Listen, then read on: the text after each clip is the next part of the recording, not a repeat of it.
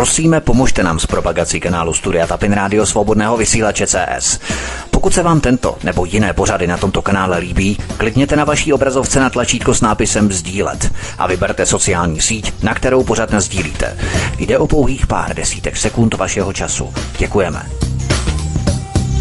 Znělka dozněla, no a k mému velkému překvapení musím říci, že už se dokonce propojil i Vítek s vedoucím kolotoče, takže pánové, já vás vítám pochopitelně ve vašem pořadu. No a Vítku, jestli jste v pohodě, už připravený, nachystaný, tak to můžeme celou odstartovat. Ahoj Petře, zdravím tě. Já doufám, že jsme moc ten tlak lidem nezvýšili naším včasným příchodem dnes a budeme rádi tedy, když eh, se trváme i dlouho a když se nebudeme přerušovat. Takže zdravím všechny. Ahoj Petře, zdravím zároveň všechny naše posluchače. Máme pátek po 19.30 a VK přišel včas. Dneska si to vybere, příště si to zase vybere o to později, ale ještě uvidíme. Tak eh, zdravím všechny, ahoj VK.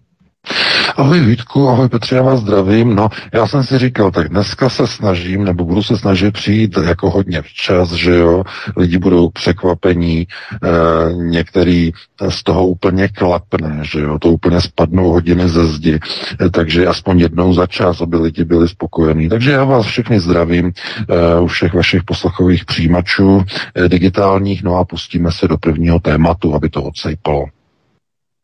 Určitě dáme pauzu potom někde po té 8 hodině v 8.15, tak nějak zhruba dáme pauzu, písničku dvě, ale eh, pojedeme do 9 a potom stane čas pro vaše otázky. Já jsem tady dostal zprávu, že několik lidí dokonce rozlilo kafe tím úlekem, že jsme tady včas, tak eh, doufejme, že ty katastrofy nebudou přílišné. Ale pojďme na první téma, které tady máme na programu na dnešní agendě setting.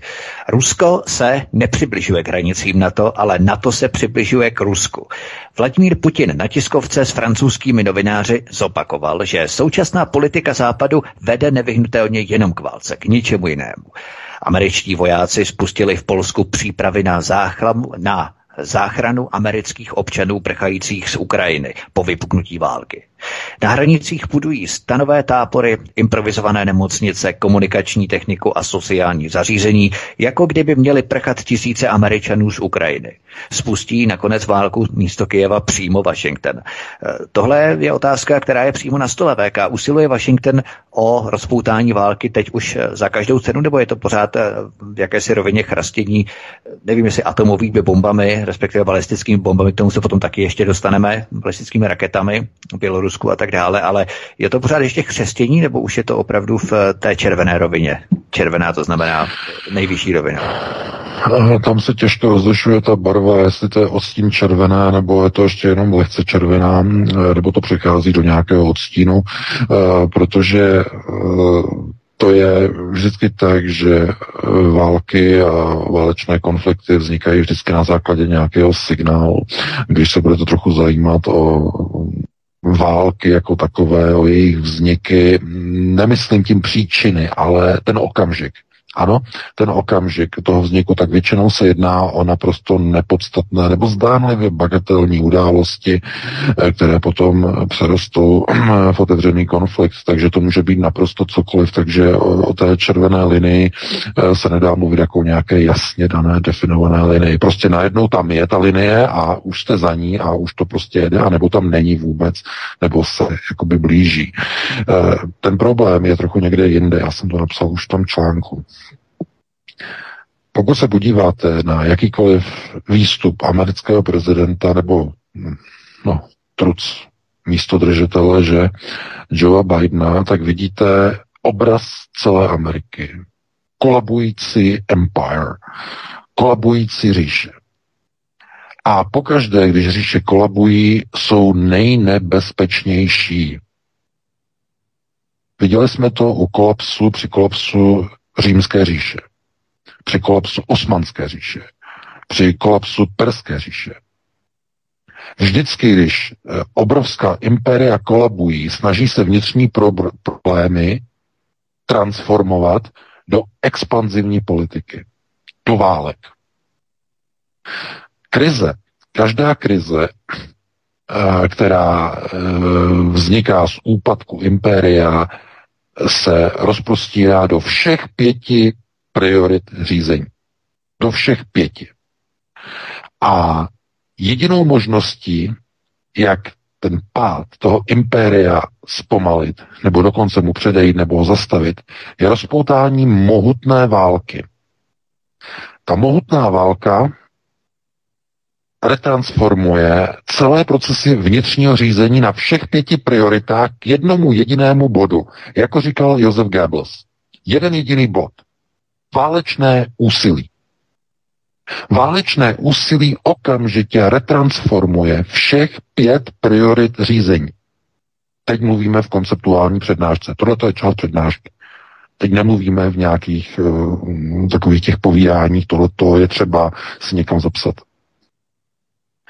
A v okamžiku, ve chvíli, kdy je spuštěna válka, dochází k několika ekonomickým paradoxům mluvil o, mm, konec konců, pokud se trochu zajímáte o ekonomii, víte, že Davisiáni a i Keynesiáni, eh, jakožto dva světonázory o ekonomické eh, takzvané retribuce, že? Ekonomická retribuce, kapitalismus, to znamená, co všechno se musí obětovat pro to, aby byl ekonomický růst. Do toho vás nebudu teď zatahovat.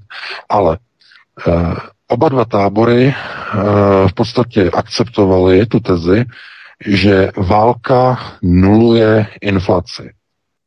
Válka je eh, natolik, řekněme, eh, ekonomický impuls, který nelze označit za konjunkturu, protože když se ničí a vyrábějí se zbraně na ničení, tak ne, nelze mluvit o konjunktuře, ale po té ekonomické stránce ano.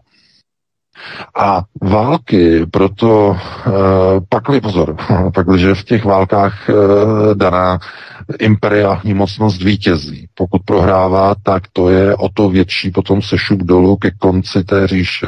Ale pokud je to impérium uh, natolik vojensky silné, tak se mu to může podařit a tou obrovskou válkou nejenom, že zabrání kolapsu, ale obrovsky posílí a nastartuje a rezetuje svoji konjunkturu. Protože ten dobitý svět, ten zničený svět bude potřebovat obnovu. A ta vítězná mocnost říše má před sebou desítky a desítky let konjunktury, protože bude úvěrovat a bude si zavazovat k poslušnosti a k vazalství všechny rozbité a rozmácené země, které budou potřebovat být renovovány, budou si potřebovat půjčit na emitovaný americký dolar. Mluvíme-li v této chvíli eh, tedy o americké státní moci. Takže myšlenka na vtažení Ruska na Ukrajinu, o vyprovokování Ruska, aby vstoupil na Ukrajinu, je snahou o rozpoutání mohutného válečného konfliktu, ale pozor, na evropském území. To je důležité. Na evropském území. A pokud se uh, udělá jakákoliv chyba v téhleté věci, jakákoliv chyba, tak uh, ta válka, která bude vyvolána v lokálním eh, prostoru, v lokalizaci, se změní ve válku globální, celosvětovou. Dříve, dokud ještě neexistovaly balistické rakety, řekněme ještě počátkem 50. let, a mm, tam je zhruba někde ta limita, začátek 50. let minulého století, tak tam byla lokalizace válek, tedy zajištění, aby válka pokud je tedy vyprovokovaná, vyvolaná, aby zůstala na jednom konkrétním kontinentu. Bylo to poměrně snadné. Kontinenty byly od sebe vzdáleny velice daleko, neexistovaly dálkové bombardéry, neexistovaly balistické rakety. To znamená, že když e, například e, vypukla druhá světová válka, na které se samozřejmě jejím hlavním architektem samozřejmě byl Dům Rothschild, to byl hlavní konstruktor druhé světové války, Dům Rothschild, který přivedl k moci NSDAP eh, tady v Německu eh, Adolfa Hitlera eh, ve snaze tedy o dokončení té práce, kterou nedokončil Uljanov a před ním ještě Napoleon Bonaparte.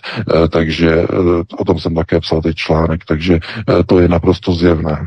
Ale v dnešní době to možné není, protože dnes existují balistické rakety, dnes existují dálkové systémy řízení, to znamená, pokud dnes je někde vyvolána nějaká válka, je možnost jejího přeskočení jiskry z lokalizace do globalizace, že je velice jednoduché, snadné, nebezpečně snadné. Proč to američané dělají, je zjevné.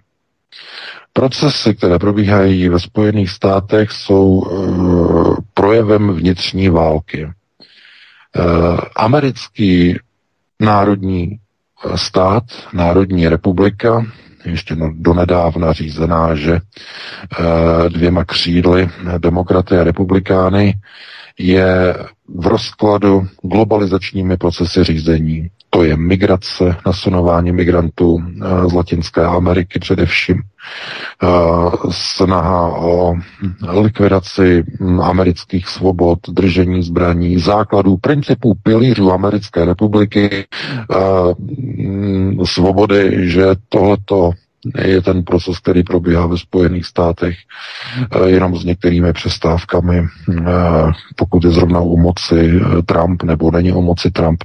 To znamená, to jsou takové jako různé fáze, ale je to nastavený proces.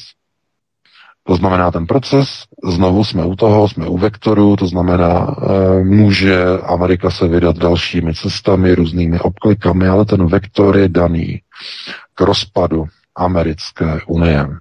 Zcela jednoznačně.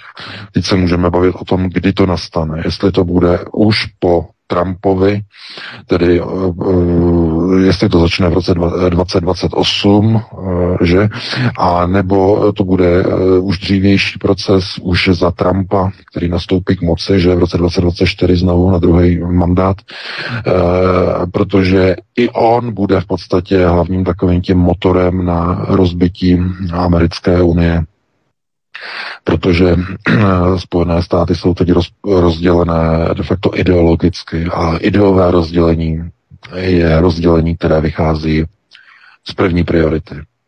A cokoliv vychází z první priority, nelze odstranit jinak, než, eh, než odstraněním nositele té idei. To znamená obrovskou genocidou, masakrem, vymazáním celé ročníkové, mnoha ročníkové populace, že spuštění e, takzvaného mm, ročníkového čištění, že ne etnického, ale ročníkového čištění. To znamená lidé, kteří byli vychováni mm, v, v globalizovaném systému školství od zhruba konce 70. let, protože to začalo za Cartera, že?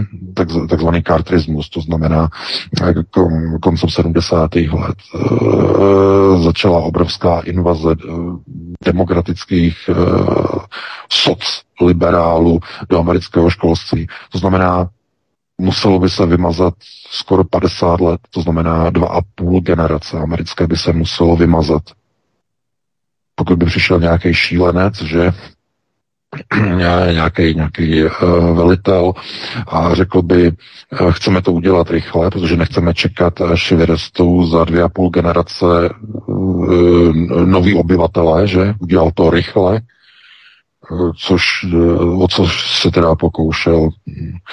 Několik vůdců se o to pokoušelo, že pokusil se o to Josef Stalin, ten to ale neřešil eh, tímhle způsobem, ten to řešil tak, že, ne, že potížisty přesunul eh, na Sibiř, že aby bylo od nich pokoj. E, takže ano, ale protože Rusko má, má samozřejmě prostředky, že má prostředky, kam odsunout potížisty ale jiné země to nemají. Takže například uh, Pol Pot, že v Kambodži v Kampuči, ten se snažil to dělat skutečně uh, tak, že prostě vyvraždil přes milion lidí. Uh, lidí, kte- kteří buď byli jeho odpůrci, nebo se mysleli, že jsou odpůrci, nebo zjistil, že byli vychováni v západním školství Kambodže, že? Uh, jakmile zjistil, že někdo byl v neziskovce, nechal ho zastřelit Jakmile zjistil, že někdo byl napojený na americké zdroje, nechal ho popravit. Nechal mu useknout hlavu, že polpot. E, to znamená, on dělal proces totálního čištění. Ale to bylo čištění způsobem, že e, on odstraňoval lidi, od kterých se domníval, Ne, že prostě zjišťoval někde nějaký důkazy, prostě v nějakých neziskovčících. Ne, ne, ne. To bylo tak, že prostě on viděl třeba člověka, který měl jenom brýle a protože kdo měl brýle, rovná se inteligent a inteligenti mají přece vzdělání ze západu, takže ho nechal zastřelit. Jenom kvůli takovým drobnostem. Eh, vůbec eh, celá záležitost Kambodže, že to by bylo úplně na extra pořad, tam bylo dokázáno, eh, jak nefungují mnohé procesy řízení, pokud jde o snahu obejít proces na první prioritě, nebo při snaze urychlit první prioritu nějakým násilným procesem, třeba použitím na šesté prioritě, že? Jednička říznutá šestkou se říká genocidě. Jo, chcete urychlit proces světonázorového e, přerodu národa, použijete šestku, že? Vymažete třeba 20 ročníků věkových, že? Vymažete e, ve vyhlazovacích táborech. Takže tohle to samozřejmě není řešení. Minimálně ne pro lidi, kteří mm, mají e, rozum v hlavě a nejsou to nějaký šílenci. E, Amerika je v situaci, kdy e, má tedy převychované obyvatelstvo zhruba z jedné poloviny. To je vidět u všech voleb.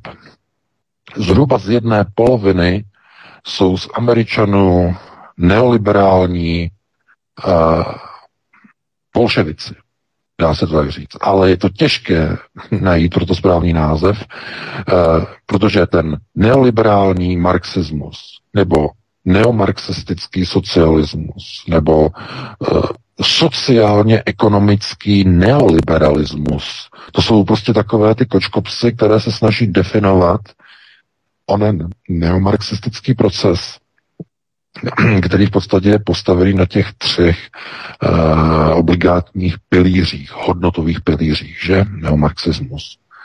Uh, rovnost uh, genderová, rovnost rasová a rovnost sociální. Proto genderová rovnost, rasová, sociální rovnost je definicí všech těch procesů, co vidíte v Americe. Kvóty na ženy, kvóty na přešité muže na ženy, anebo na ženy přešité na muže. To je genderová rovnost. Uh, pro-choice politika, aby dítě ve 12 letech si mohlo přešít pohlaví. Dobrovolně se rozhodnout, že chce být muž nebo žena, jestliže je žena, nebo, nebo jestliže je to malé dítě, je to holka, nebo je to kluk, takže prostě, aby si sám prostě rozhodlo. To jsou procesy neomarxismu na tom genderovém pilíři ten pilíř e, rasový je o rasách, rovnosti ras. Kvóty na to, kde musí být černoši, kvóty na to, kde musí být hispánky, kvóty na to, kde musí být e, Aziati, kvóty na to, kde musí být šikmovocí, kde musí být Japonci, kde musí být, e, já nevím, Papuánci, a hlavně, kde nesmí být Běloši, protože ti jsou vinni za všechno špatný, ti prostě škrtnout cancel politics, right? Cancelled. To znamená, eh, to je eh, ten pilíř rasové rovnosti. Mínus bílá rasa. Ta je mínus. Ta je v závorce mínus. Cancel. Škrtnout. A tím třetím pilířem je sociální rovnost. A to sociální rovnost je covidový systém. Každý, aby měl stejně málo. To je pilíř sociální rovnosti. Každý, aby byl kontrolován. A když bude kontrolován a bude hodný, tak dostane něco to málo z nepodmíněného příjmu na bázi digitální ekonomiky. Eh, pokud teď sledujete eh, procesy okolo kryptoměn, tak eh, možná, že už to někomu dochází, Ono je to těžké, protože lidé nerozumí, že monetární politice. Jak může mít něco hodnotu, je-li to vyrobeno z něčeho. Ale pro boha lidé, vždyť tím každý den platíte. Ten natisnutý papírek také nemá hodnotu. Je to také fiat měna, která neznamená vůbec nic. Naprosto vůbec nic. Není ničem krytá. To samé i kryptoměny. Nejsou ničem krytý. Jsou kryté čím? Důvěrou to znamená trustem, že?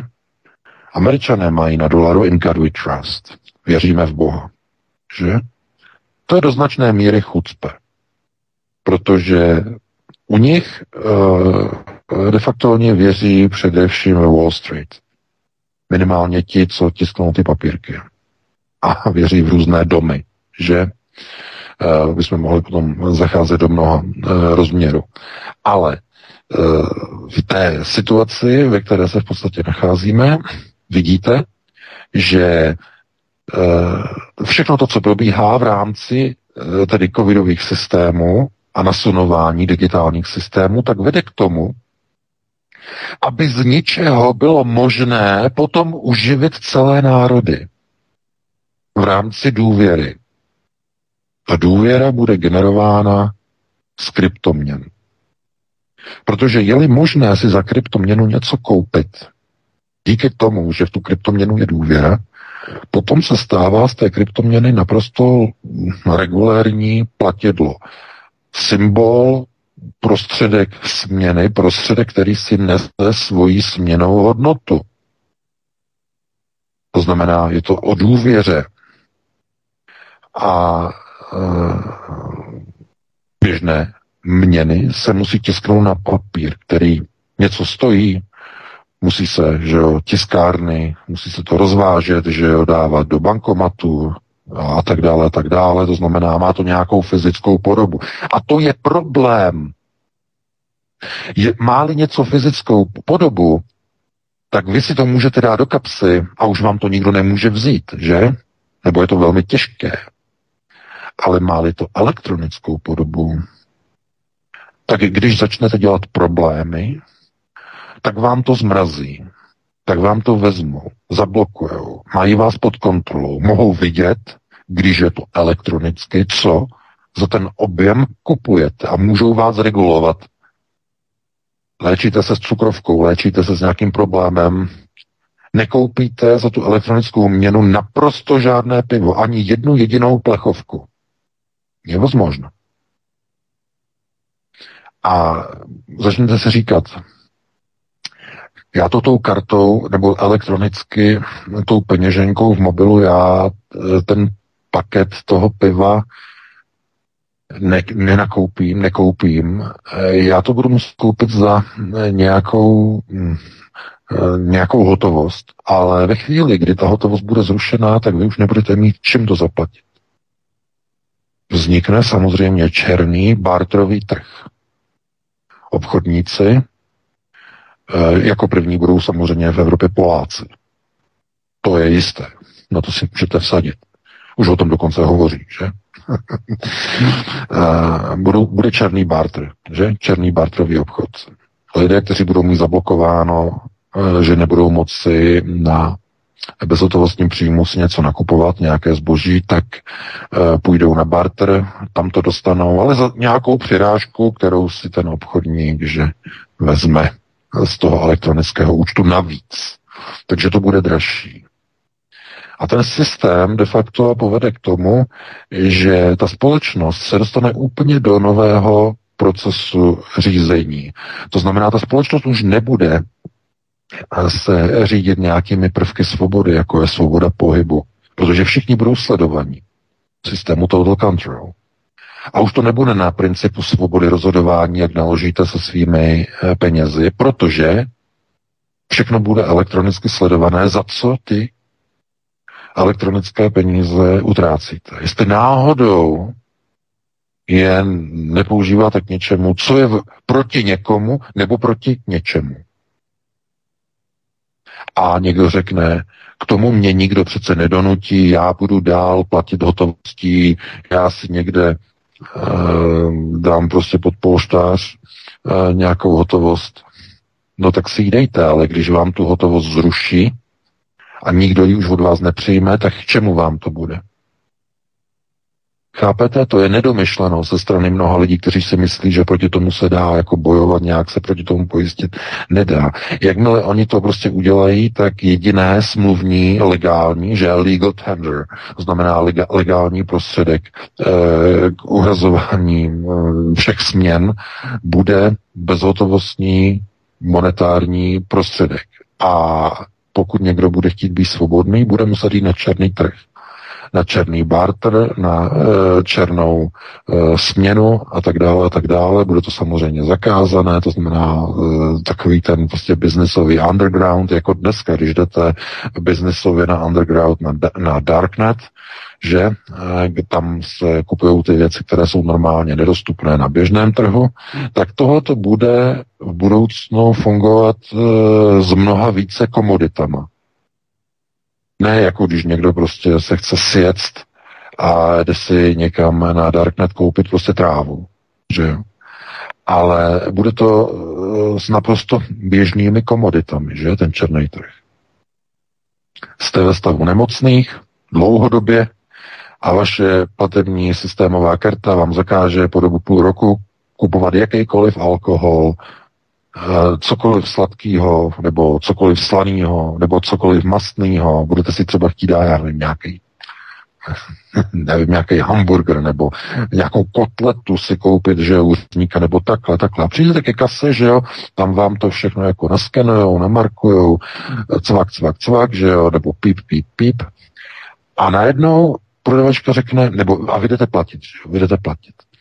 Tak to zaplatíte, že jo, bezdrátově a najednou to začne vrčet, že jo, bz, bz, a že dvě položky jsou restricted. Nelze, nelze nákup zaplatit, musí se nejdřív odebrat dvě položky. A začne tam svítit uh, skopové koleno, nebo já nevím, bůček, že jo, od řezníka. Tohle se musí vyhodit a Eh, balík piva vyhodit, protože to nejde tou kartou zaplatit. Máte to zrovna momentálně kvůli svému zdravotnímu stavu zablokované. Nekoupíte. Total kontrol. Jako už je to v Číně. V Číně už to funguje. Tam, když jsou ve stavu nemocných, tak tou kartou nekoupí alkohol. Mají to restricted. Číně, už teď. opravdu v Evropě lidé netuší, co se teď vůbec jako děje v Číně. To je země budoucnosti. A uh, tohle to jsou takové ty velké laboratoře, protože samozřejmě to je velmoc, že Čína je velmoc číslo jedna. No, to je potom dlouho, dlouho nic, dlouho někdo a na těch druhých místech potom se tam přetahují další země, že? Tam potom se můžete dohadovat, jestli na tom druhém místě jsou američané, nebo jsou to rusové, nebo je to, já nevím, někdo, někdo jiný, prostě kdo by byl jako tady to, ale Čína je zkrátka na vrcholu, že to je velmoc číslo jedna. A e, američané to vědí. Upadající říše ví, že tuto situaci je možné řešit pouze rozpoutáním války která by automaticky nastartovala americkou ekonomiku v případě tedy vítězství. S tím se počítá. Američané nepočítají s žádnou porážkou eh, žádnou zásadní. Eh, Afganistán se nepočítá, protože Afganistán to je jeden velký podvod, že to, co tam proběhlo. A to není vojenská porážka, to, je, to byl proces co proběhlo v Afghánistánu mm, na to, aby se uvolnily ruce americké CIA eh, v plánovaných operacích, eh, budoucích, velmi blíz, blízce budoucích operací proti Iránu ze strany Afghánistánu a ze strany Izraele, že? Tam to je nosatý proces. Afghánistán je nosatý proces. Takže pozor, to není žádná porážka. Vojenská tedy ale skutečná vojenská porážka, oni si myslí, že jim nehrozí. A proto oni věří, že když rozpoutají válku na evropském kontinentu, eh, že dokážou destabilizovat Rusko, ruský politický systém a ruské samoděržaví, ruské, ruský systém řízení, že se položí, že se zhroutí.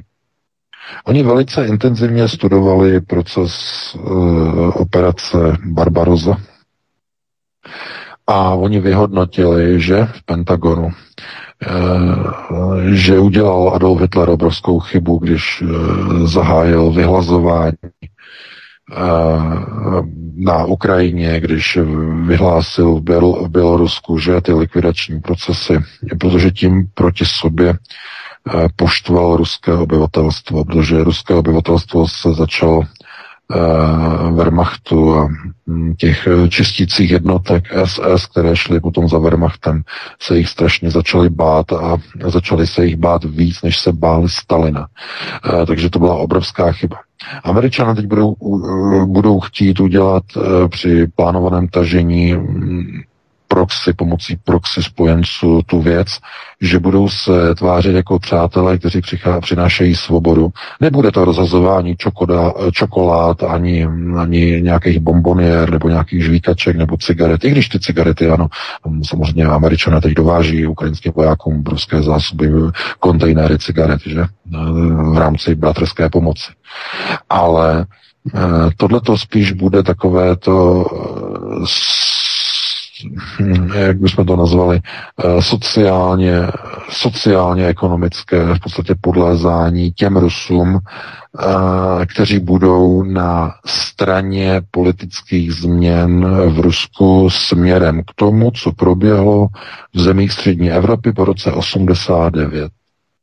To znamená neoliberalizace Ruska. To je ten plán.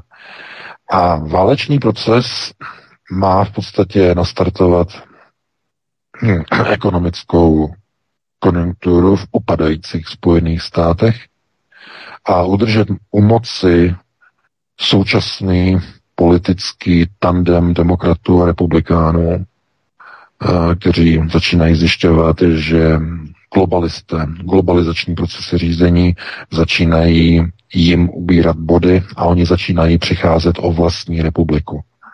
Proto si všimněte, že i demokrati, kteří jeli na této vlně neoliberalizace najednou začínají šlapat na brzdu, najednou zjišťují, že ve Spojených státech probíhají procesy, které, které likvidují nejenom eh, jakoby hodnoty republikánů, že takzvané republikánské hodnoty, ale i ty demokraty, že i ty demokratické rámce. A eh, už to nejde zastavit, protože ta společnost je neomarxisticky z jedné poloviny neomarxisticky přeprogramovaná. Proto hoří Seattle, že? Proto hoří ulice. Proto tam ruší policejní sbory, které e, kontrolovaly a regulovaly kriminalitu. Kriminálníci teď e, napadají domy bohatých Američanů, voličů demokratů. Že? Ve státě Washington a dalších jsou ty články na americké alternativy, jak tam připadly tu, eh, toho volebního šéfa demokratické strany v noci, že je vykradli. že není policie, zrušená policie, že v tom jejich okresku zrušil policii a teď oni vlastně zjišťují, co se děje. Že, že to je naprostá anarchie, co se děje v Spojených státech. No ano, samozřejmě, protože to je ten řízený proces globalistů. A tyhle ty dvě americké elity, politické, republikáni, demokrati, došli ke stejnému závěru, k jakému došlo německé vedení už velmi, velmi, velmi brzy, už de facto na počátku roku 1935, že?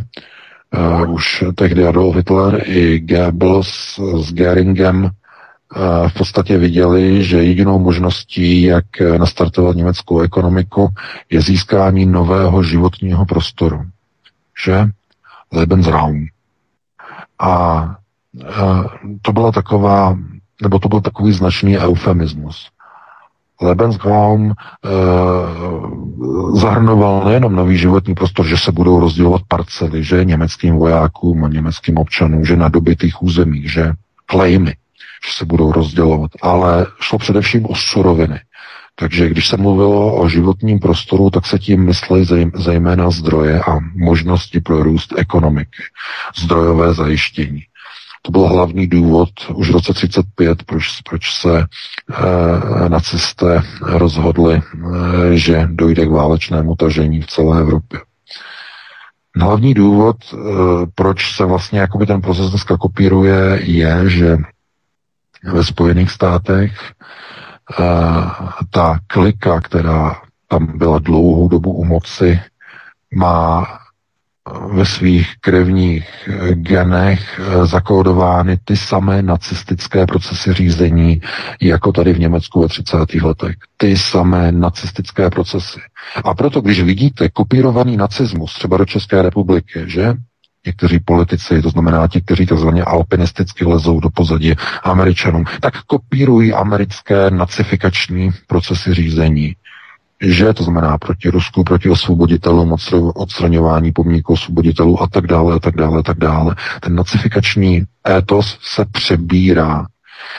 A e, to je právě to, co mají američané s bývalou nacistickou říší společného. Oni konec konců mm, mají od koho čerpat, že v rámci operace Paperclip, ale to je jenom část toho zdroje.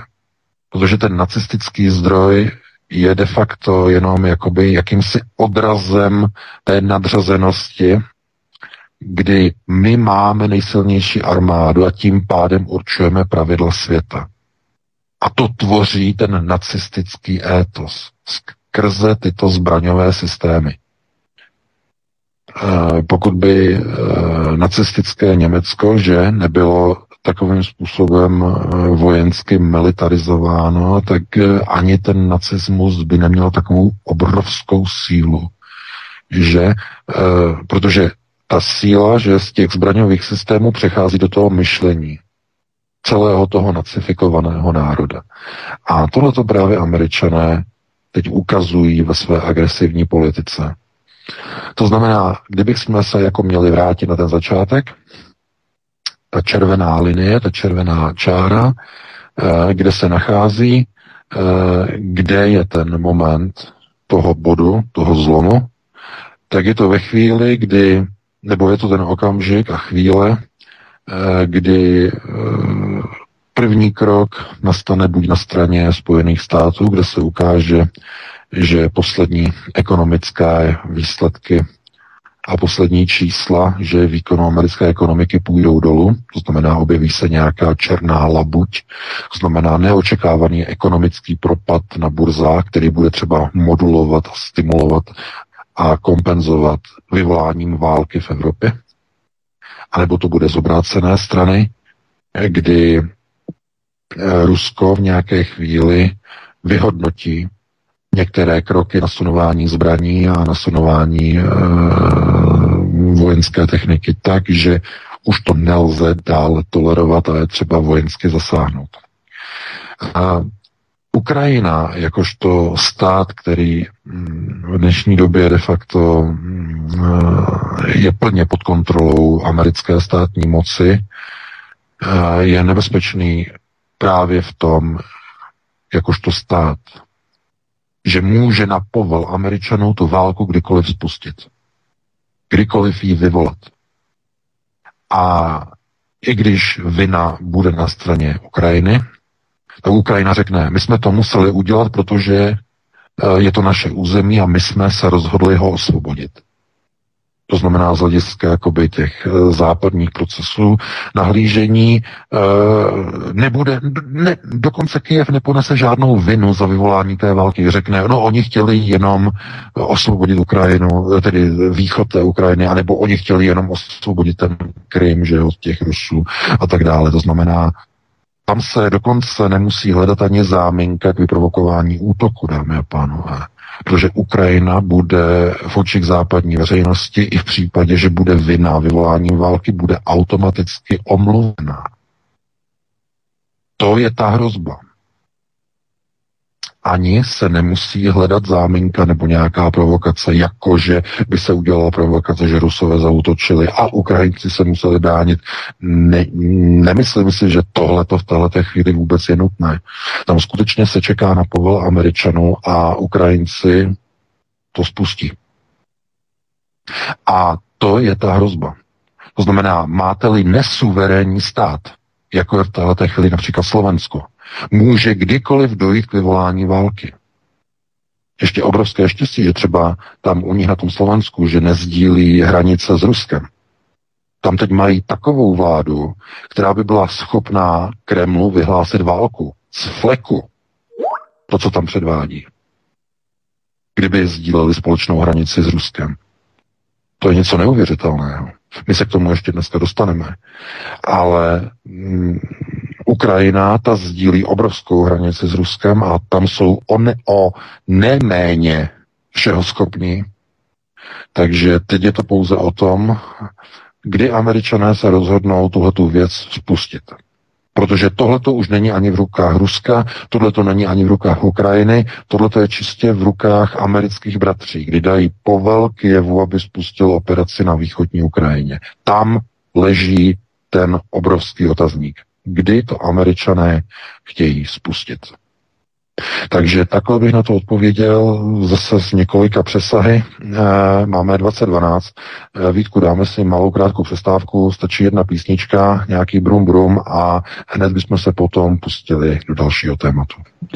Dobrá, pak bude se naše brum brum potom budeme brumět až do 9. hodiny. Nicméně potom se právě vypravíme na to Slovensko, které si deklaroval po písničce. To bude velmi zajímavé, protože se podíváme i do Běloruska, do Německa, do Polska a hlavně do východní Evropy, to znamená do Slovenska. Takže dáme si písničku Petře a potom budeme pokračovat dál. Hezký večer. Prosíme, pomožte nám s propagací kanálu Studia Tapin Rádio Svobodného vysílače CS. Pokud se vám tento nebo jiné pořady na tomto kanále líbí, klikněte na vaší obrazovce na tlačítko s nápisem Sdílet a vyberte sociální síť, na kterou pořád sdílíte. Jde o pouhých pár desítek sekund vašeho času. Děkujeme. No a Alexandrovci. Eh, Vítku, eh, VK jste připraveni, jste nachystáni, jedna písnička zazněla?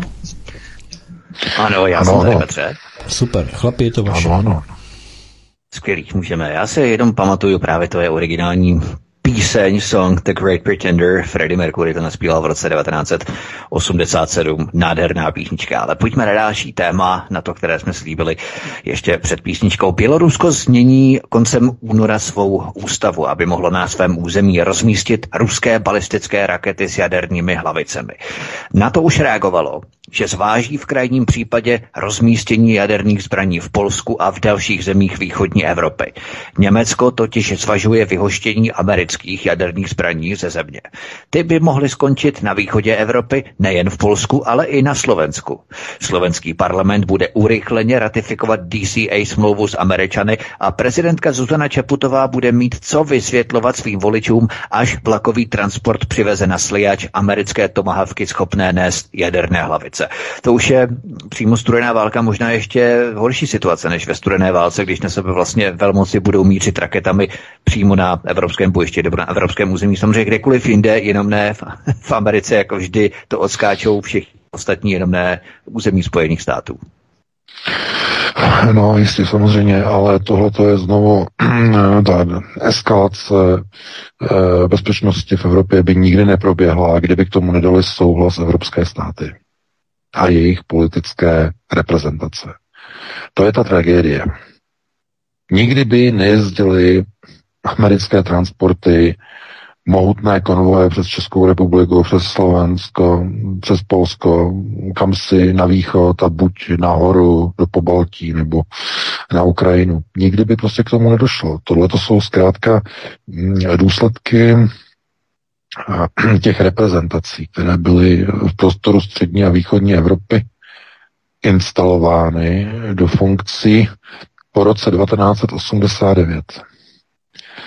A těch 30 let, víte třeba, možná jestli pamatujete nebo nepamatujete, starší ročníky si pamatují, jaký obrovský odpor byl proti Severoatlantické alianci v první polovině 90. let mezi českým obyvatelstvem jako obrovský odpor. E, možná si pamatujete nebo nepamatujete, jak e, byli e, mladí lidé, že tohle, jak e, prostě se objevovaly první grafity, že v českých městech, že stop na to, že jo, a to podobné nápisy na ulicích a na vratech, nastříkané, a, agrese na to a tak dále a tak dále.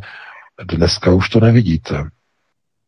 Jo, Tohle to, to samé i tady v Německu. Tady prostě e, mělo levicové mládežnické hnutí, že nebyla zde proslula frakce rudé armády RAF, že levičácké západoněmecké bojůvky a tak dále, tak e, tady měli velmi silný odpor, že proti americkým základnám a proti NATO jako takovému a postupně to mizí. Dneska tady skoro až na výjimky nic takového neuvidíte. Mezi mladými lidmi zdůraznuju. Mezi mladými. Ti, kteří jako vždycky byli proti těm válečníkům, že a proti těm agresím, najednou je to pryč. A proč z jakého důvodu? Uh, je přeprogramovaná uh, generace. Všechno školství je dneska v západní a vlastně v celé Evropě, že v celé neoliberalizované Evropě je přeprogramované a uh, vyučuje úplně jiné hodnoty, než třeba to školství, které bylo Československu předlistopadové, ale třeba i než bylo tady v Německu.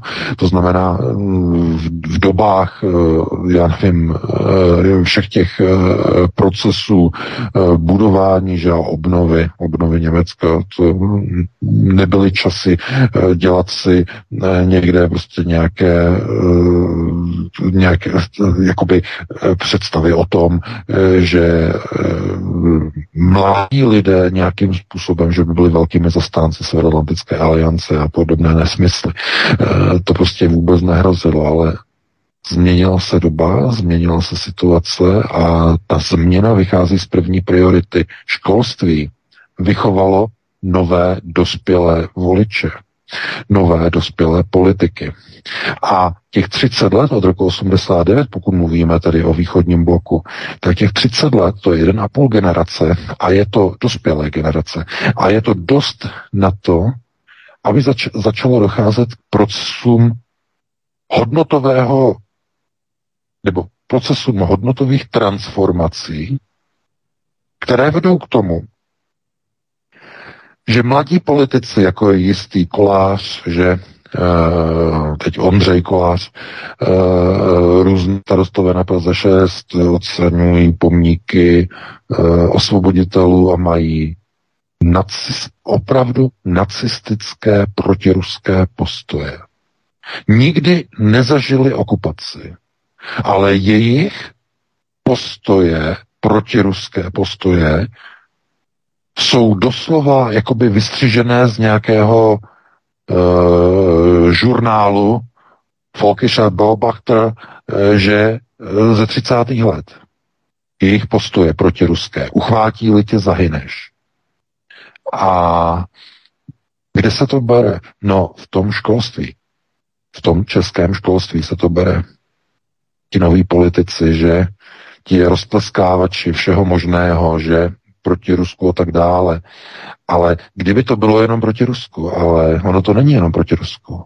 Ono je to o válce proti Rusku.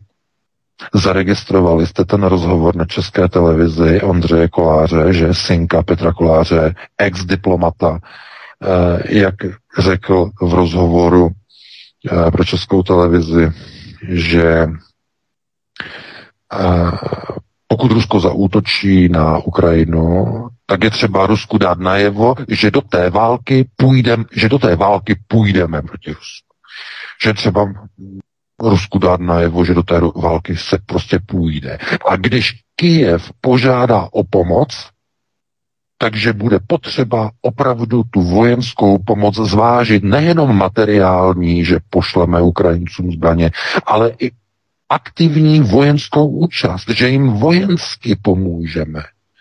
Že tam pošleme české a slovenské vojáky do té války na Ukrajině proti Rusku. Řekl Ondřej Kovář.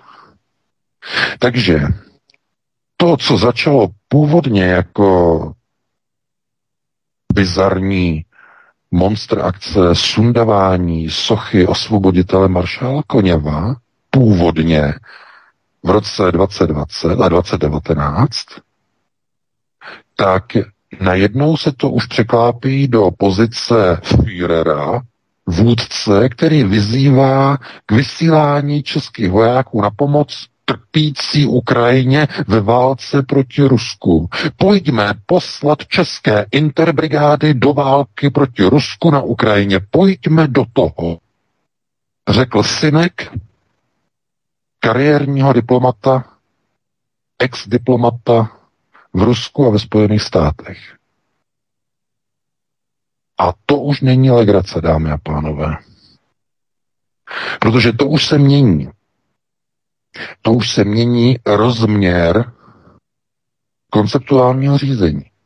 Dokud se jednalo pouze o sundavání pomníku, tak o nic nešlo, maximálně o důstojnost, čest a pověst České republiky v očích ruských uh, veteránů Velké vlastenecké války. Těch, kteří ještě stále jsou naživu. Co si asi pomyslí? Takže to bylo pouze v té rovině politického plivnutí do obličeje osvoboditelů od nacismu. Ale ve chvíli, kdy ten samý politický zastupitel z Prahy 6 už dnes v roli poslance za TOP 09, tak jestliže vyzývá e, k dání něčeho najevo Rusku, že půjdeme do války. A jestliže Kiev požádá, takže bychom měli zvážit i vojenskou pomoc, rovná se vyslání českých interbrigád na Ukrajinu do války proti Rusku, tak to už je úplně jiná story, to je jiný příběh. To je příběh, který má nádech eh, Emanuela Moravce, který vyzýval k jednotě českého lidu a k boji proti eh, hrozbě z východu. To znamená, eh, uběhly dva roky, že? Nebo tři roky od toho roku 2019, když byla ta kauza s Koněvem. Dalo by se říct, že je to krátká doba, ale za tu dobu se posunuly věci řízení úplně jiným směrem. U moci je pěti koalice, takovým způsobem postavená, takovým způsobem sfašizovaná, že šéfka potetovaná arabskýma nápisama jako maškara vyzývá a vměšuje se do vnitřní záležitostí Maďarské republiky, vyzývá tomu, aby Maďaři nezvolili Viktora Orbána. A ministr e, z, zahraničí, že jezdí na Ukrajinu a e, tam prostě slibuje Ukrajincům nějakou, nějakou pomoc, Zatím ale jakou nikdo neví, protože to se vůbec ani na veřejnost nedostane, co tam slibuje, jestli poslá, že tam jako pošle tanky, české tanky nebo transportéry, nebo, nebo taky jenom přilby jako Německo, že poslalo přilby Ukrajincům. To, to jistě to nehrozí, to jistě nehrozí. Mm, vláda Petra Fialy pošle, podle mého názoru, tanky T-72 Ukrajincům, pošle transportéry, nějaká ta OTčka, nějaká BVPčka, e, nějaká, nějakou tu munici, dělostřeleckou samozřejmě útočnou.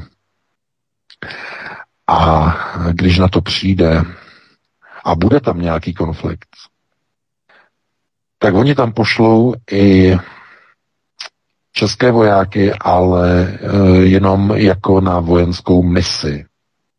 To znamená, ti, kteří tam budou chtít jet za americké dolary, jako jezdili na mise do Jugoslávie, že KFOR, tak, anebo e, do Afghánistánu nebo do Iráku na mise, tak budou jezdit na mise na válečnou Ukrajinu. To je velice reálné. Nebude to, e, pokud se to nerozhoří, tak to nebude ve stylu Eh, že by došlo k mobilizaci záložních rezerv. To by bylo obrovské chucpe. Uh, musím odbočit. to se nedá, to se musí prostě odbočit. Dovedete si představit, že by opravdu vypukla rozsáhlá válka, která by vyžadovala v České republice mobilizaci. Víte, co by dali těm lidem do ruky, kteří neumí ani natáhnout vzduchovku, těm mladým frikulínům, těm šamponkům. A i kdyby to někteří z nich uměli, že mají to natrénováno z počítačových her, tak eh, co by jim dali do ruky? Když většina českých muničních skladů za poslední 20 let byla úmyslně vyhozena do povětří aby se zakryly čachry a rozkrádání a hlavně černý vývoz zbraní do embargovaných zemí po celém světě. Taková je pravda. I o Vrběticích. Tam to vyhodili na dvakrát do vzduchu, kvůli tomu, aby ty černý čachry zakryly. Tak je to uděláno. To je ten hlavní důvod. Proč si myslíte, že ten nesmysl, tu, tu neuvěřitelnou holomajznu, jak vymysleli o tom, že v těch vrběticích byly zbraně určené na vývoz přes bulharského obchodníka, který to nejprve vezl do Bulharska, z Bulharska to vezl potom někam na Ukrajinu nebo Bůh ví kam. Chápete takovýhle, takovýhle canci, které oni potom zdůvodňovali minulý rok, když to Andrej s Honzíkem na té tiskovce oznámili, že Čuk a Gek jim vyhodili na dvakrát eh, do povětří Vrbětice. Takže tam to bylo jasný. Od začátku to bylo jasné. Čachry. A e, Rus je dobrý důvod na zamaskování, že jo? E, Rusové tam přijeli, vyhodili to do vzduchu, tím, tím je to dané. Máme vyníka, tím se zamaskují ty černé vozy, tohle to všechno a když se vyhodí muničák do vzduchu, tak tím se vyřeší děravé účetnictví ve skladu, že? Skladové účetnictví se vyřeší jednou provždy, protože tam už nikdo nic nenajde. Když vyhodíte muničák do vzduchu, tak se to dělalo vždycky, že jo? Konec konců na vojně, že jo, když se, bylo je před rokem 89, a když se někde kšeftoval, že tak se potom nechal muničák vyhodit do vzduchu, že jo. Potom kolem lítali prokurátoři, že jo. To, tam prostě se vyšetřovalo, že jo, všechno tohle, protože se vědělo, že o co že jo, tam někdo se rozkrádal, potom to vyhodil do, vyhodil do vzduchu. A e, v tom jeli vysoký šarže, že jo, tady v těch akcích, už před rokem 89. No, ale e, chápete, dneska je to tak udělaný, že de facto tahle nová soldáteska, ti nově vychovaní, že?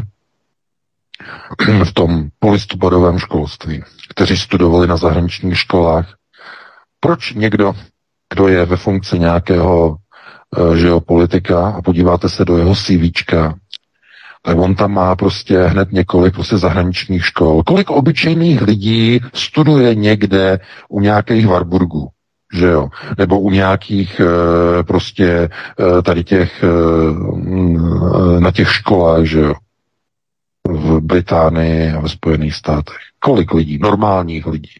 Ne, to jsou prostě lidé, kteří jsou dopředu vybraní ze správných rodin, které mají původ, čepi, čepička nebo zástěra, že jsou členové Aspenu a nebo jiné organizace a ti dostanou odpovídající vzdělání. Na lejvárnu, to není vzdělání, jako že se musíte učit, to je ideologická, ideová nalejvárna.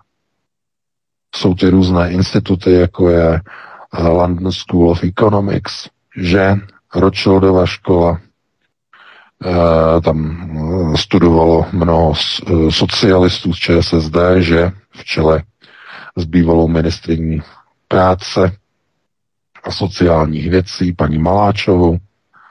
Ona studovala i u, u Fabiánu, že tady Eh, takže eh, ona to měla jako všechno a eh, to je jenom jako příklad, jako ukázka prostě toho, že prostě tady ti kádři prostě studují prostě na zahraničních školách, že?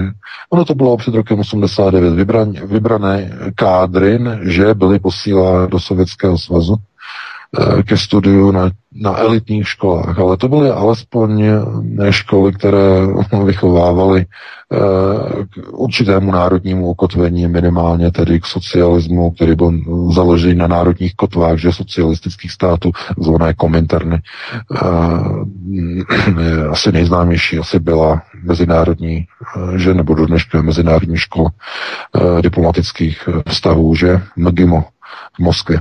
Eh, takže to bylo i před rokem 89.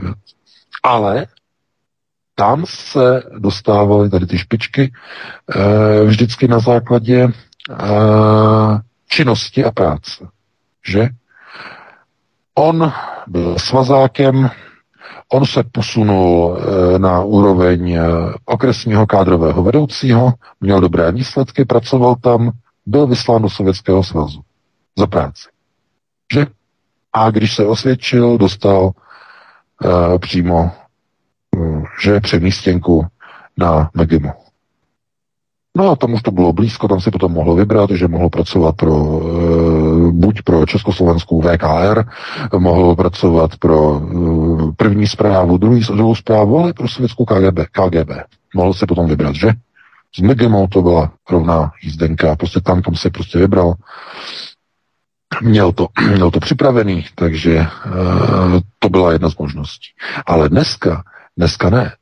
Dneska to není podle toho, jak kdo pracuje, že on tady pracuje tohle, že jo, on vyplňuje nějaký prostě výkazy jo, Československo nebo česko-americkém přátelství, že a potom někam ho pošlou. Ano, oni ho můžou poslat, ale pozor, pozor, to takhle nefunguje v univerzální rodi, rovině. E, to, co je po roce 89, je nastavené čistě po tady těch liních. To znamená čepec, zástěra. Buď tedy on je původem tedy má z židovské rodiny, má tedy otevřeno po čepci. A nebo je zarytovaný po zástěře. Má potom dovoleno, že otec je například dlouhodobým členem Ordo Pragensis, už třeba od 70. let, už z dob prognostiáku. Má syna, automaticky on je v Ritu a on se dostane na Oxford. On se dostane na Cambridge, on se dostane do Ameriky a najednou je na ministerstvu protože je po ritu.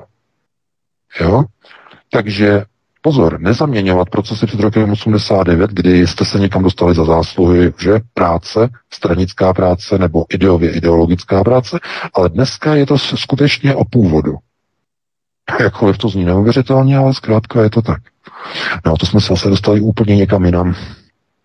Já vždycky prostě nastartuju nějaký přesah a potom uh, je to prostě někde úplně jinde. Takže takhle abych to celé uzavřel. Doufám, že uh, jste si to přebrali a pustíme se do třetího tématu. Pustím se do třetího posledního tématu. Polsko rozpoutalo mezi Němci naprosté šílenství. Na půl roku zrušilo DPH na základní potraviny a 66% snížilo DPH na palivech podle amerického vzoru No Tax Remedy ze 30. let v Americe. Je to vážně kvůli inflaci a nebo součást operace před válkou, jak donutit lidi, aby po půl roce nechtěli zpátky do daňových pravidel Evropské unie. Proč Mark Zuckerberg pohrozil Bruselu vypnutím Facebooku a Instagramu v Evropské unii s výjimkou několika bilaterálně vyčleněných zemí Evropské unie? Nejprve VK začněme tím Facebookem, protože my jsme v podstatě brali Bělorusko, Polsko, Ukrajinu a tak dále, tak eh, docela zajímavé je právě ten Facebook a Instagram. Co to má za význam? To přece není žádná mocenská páka, že tím Zuckerberg vyhrožuje, nebo ano? No, Znovu, pokud sledujete procesy řízení, znova, jsme znovu u války nebo u hrozby války v Evropě, tak já jsem o tom psal článek, kde to je naprosto jasně vysvětleno, aby to pochopil úplně každý.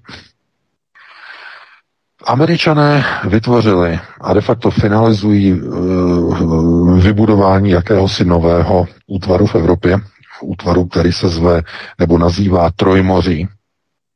A tenhle ten útvar bude kopírovat americ, americké procesy řízení. Bude plně pod kontrolou Američanů. Bude to de facto detašované pracoviště Spojených států. Celý ten prostor od Pobaltí přes střední Evropu až e, dolů na Maďarsko, Rumunsko, Bulharsko a až k Jaderskému moři, eh, k Chorvatsku, že tři moře, Balt, Jadran, Černé moře. A budou plně pod kontrolou, tyto země budou plně pod kontrolou Američanů. Budou to země, které budou nacifikované, budou to země, které budou proti Ruské a které budou připravené k válce s Ruskem. A všechno, co je symbolizováno s Amerikou, se stane nepřítelem Bruselu a Berlína na prvním místě Facebook, Twitter, Instagram, operační systémy Windows, mobilní telefony na bázi Android, na bázi iPhone, všechno postupně bude odstříháváno. Přestane fungovat. Na územích, které budou pod kontrolou Nové Evropy. To je Evropa. A tím hlavním dokumentem je Achenská smlouva. V Achenské smlouvě Angela Merkel a Emmanuel Macron uzavřeli vznik nové Evropy. A v, téhlete, v té smlouvě není prostoru pro Spojené státy a jejich spojence. Proto ty procesy, které budou nastartovány teď, budou velice brutální. Bude to brutálnější než případná válka na východě Ukrajiny. Uh, globalisté, na které se můžeme teď dívat uh, z pohledu Berlína a Bruselu, Nová Evropa, uh, se bude snažit skonzolidovat svoje procesy řízení v celé Evropské unii.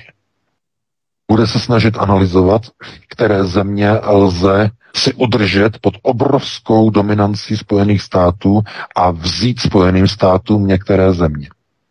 Bude proto vynaložena snaha v nejbližší době a při nejbližších volbách změny, změnit volební procesy tak, aby se k moci dostali znovu pro bruselské kádry, pro evropské kádry.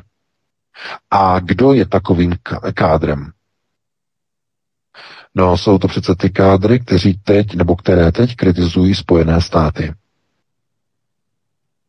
Nepřítel mého nepřítele je můj spojenec. Tohle to teď bude probíhat. Ve všech zemích Trojmoří. Při všech následujících volbách. Jako první volby uvidíme ty prezidentské volby, kde přesně se bude bojovat o to, jestli e, procesy v České republice udrží křídlo, které je jakoby e, v rámci tedy ještě, řekněme, pro e, ruských nebo a, to je těžké říkat pro, říkejme raději pro globalistických, to je lepší, pro globalistických procesů, které stělesňuje samozřejmě uh, Miloš Zeman, že, jakožto uh, kádr globalistů, kandidát globalistů, a nebo se tam dostane někdo z amerických uh, záložních divizí. Někdo jako Petr Pavel, někdo podobný, kdo skutečně je z Aspenu naordinovaný. A v takovém případě by se Česká republika natrvalo zařadila na stranu Američanů. která stala by se pevnou součástí Trojmoří a začala by se oddalovat od Evropské unie obrovskou rychlostí. Tohle to všechno momentálně teď probíhá eh, tam u nich na Slovensku. Ta vláda, která tam je u moci, je e, americká loutková vláda, která e, se obrovskou odstředivou rychlostí oddaluje od Evropské unie. Slovenské obyvatelstvo si to ještě nevšimlo, ale ta odstředivá rychlost je obrovská. Ob- neuvěřitelně obrovská. A ta událost z dneška to jenom potvrzuje. Mm, e, jenom zase odbočení. Eh, rozhodli se tam u nich, že začnou da- eh, očkovat třetí dávkou děti. Vakcinou Pfizer, třetí dávkou. Jenže očkování dětí třetí dávkou ještě v Evropské unii není schváleno Evropskou agenturou EMA. Jenže Slováci na to čekat nebudou, na to schválení dnes oznámili, že jim stačí ubezpečení po telefonické konzultaci s vedením Pfizeru, ubezpečení, že to je v pořádku, že to je bezpečné a na základě doporučení amerického Pfizeru začnou vpichovat do dětí od pěti let e, třetí dávku Pfizeru. Co to znamená? Kdy členská země Evropské unie najednou z ničeho začíná kašlat na nějakou evropskou EMU ještě před rokem a půl se EMO všichni zaklínali, že EMA, když neřekne EMA nelze, musí EMA schválit, ale najednou na to kašlou, hází to, hm, jak se říká, bobek. Jak je to možné? No, protože od středy Slovensko už je koloniální americkou državou. Je to koloniální americká uh, země. Tam proběhly neuvěřitelné věci. Jako to je něco neuvěřitelného. Eh, ve středu, že ta jejich krasavice z Pezinku, oni za ní přišli, oni poslali, no přinesli jí to, ona ještě nebyla na večeři, že, Čaputová. Před večeří to dali a ona to musela podepsat před, před večeří. Ještě nevečeřela a musela před večeří večer ve středu to podepsat. Tu ratifikaci. Takový obrovský tlak si nedovedete představit. Proč o to američané takovým způsobem usilují? Co, pak budou těžit eh, zlato na tom Slovensku, nebo tak moc to potřebujou? Ne. Je to kvůli válečnému konfliktu, který chystají na Ukrajině.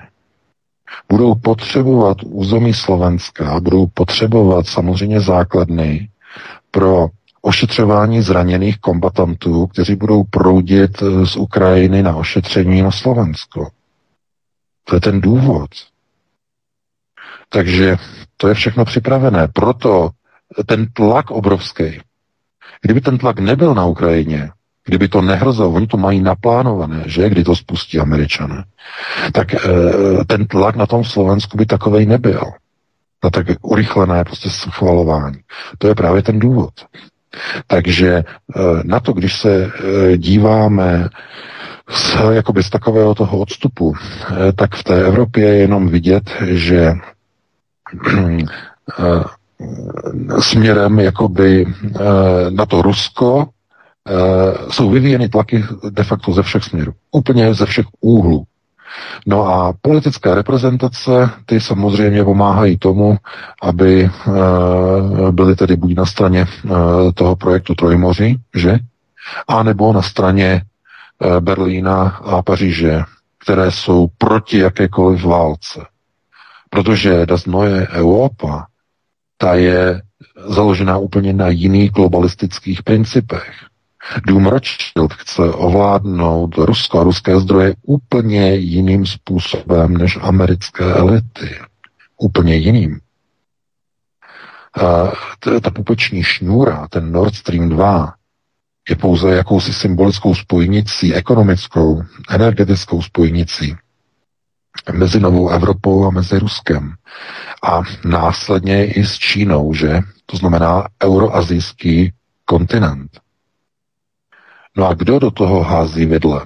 No, američané, kteří začali budovat blok v Evropě na rozdělení té, toho pro, obrovského prostoru Nové Evropy takovým způsobem, aby Berlín byl blokovaný od Moskvy a Pekingu. Takže uh, proto se nedivte, že uh, tady německé orgány nechtějí prostě posílat zbraně na Ukrajinu, protože to bylo to poslední, co by potřebovali. Proto se nedivte, že Macron byl v Moskvě a že se tam snažil prostě uh, jako to nějak užehlit, aby válka prostě nebyla a tak dále a tak dále. Uh, protože je ohrožená samozřejmě realizace achenské smlouvy. Nová Evropa je v obrovském ohrožení, pokud vypukne válka. Pokud vypukne válka, opravdu se vším všudy, tak ruská armáda se může nově zastavit ne až v Berlíně, ale až v Paříži. To samozřejmě Macron nechce připustit. To by bylo mimo plány. Takže američané to, co vlastně teď provádí, je de facto snaha o záchranu onoho impéria vyvoláním mohutné války, která by tím, že by vznikla, by vyřešila mnohé a teď v této chvíli už neřešitelné problémy ve Spojených státech. To je, ten, to je to propojení těch procesů řízení, Eh, kdy eh, to, co se děje ve Spojených státech, eh, je de facto možné modelovat nebo připodobňovat k tomu, co se dělo, když zanikala římská říše, eh, největší výboje eh, Říma byly právě na konci existence eh, římské říše a dopadlo to prostě kolapsem a zhroucením de facto celého římského impéria. Protože Řím to tehdy takzvaně nedal. Rozpadl se potom, konec konců to víte, že na východní a západní část, na Řím a na Byzanci, takzvanou, e, ta byla kontrolována tehdy už tedy muslimskými e, procesy řízení, které tehdy velice posilovaly, že v Bezarábii a v dnešním prostoru, tedy Blízkého východu a e, Turecka. Takže to bylo poměrně zjevné a přesně to samé hrozí americkému hegemonovi. Spojené státy mohou dopadnout úplně stejně. A stejně jako tehdy uh, Cezaři i američtí generálové, že uh, velitelé věří tomu, že jsou neporazitelnou armádou, že? Nikde nemají žádné uh, barbary, kteří by je porazili na hlavu a kteří by uh, vypálili Washington jako kdysi uh, barbaři vypálili Řím. Takže eh, to je zase s velkými přesahy. Máme 2050. Vítku, eh, tohle to bylo poslední téma. Eh, máme 2050, sice ještě nejsme v 21 hodin, že jo? Nejsme ještě Jasně, že ne. Já hodin. jsem se chtěl VK možná ještě zeptat do té 21. hodiny, možná jenom stručně. Nemám k tomu nějaké další blížší informace, nevím, jestli k tomu víš něco víc, ale v České republice to mě docela zarazilo teď. Byli odsouzeni nějací dva lidé, kteří na videu, jakémsi videu, prý údajně podporovali podporovali eh, teroristické eh, terorismus na vládu České republiky. Eh, tak byli uvěznění. Já nevím, jestli jim byla udělená pokuta, ale byli vsazení do vězení. Mám takový pocit, že to nebylo právní platnosti. Ten rozsudek eh, proběhl tam nějaký podobný soud za to, že prý podporovali terorismus. Nikdo neví, jestli opravdu reálně chtěli někoho zabíjet, což tedy, eh, troufám si říct, nebyla pravda, ale v podstatě to bylo posazené do té roviny, že nějak jim bouchly emoce, bouchly v nich vsaze ohledně toho, co se tady děje a nějakým způsobem se vylili vztek a někdo to interpretoval interpretovali jako, že podporovali terorismus a následně byly tedy udělené nějaké tresty vsazení do vězení. Víš o tom něco blíž? Eh, no ano, já jsem četl článek, ale to ještě není jako u soudu, to je teprve obvinění. Tam nevím, co je obvinění. To je pouze, pouze teprve obvinění. A ano, protože eh, ten jeden z těch jako obviněných natočil video, kde vyzval prostě k likvidaci politiků.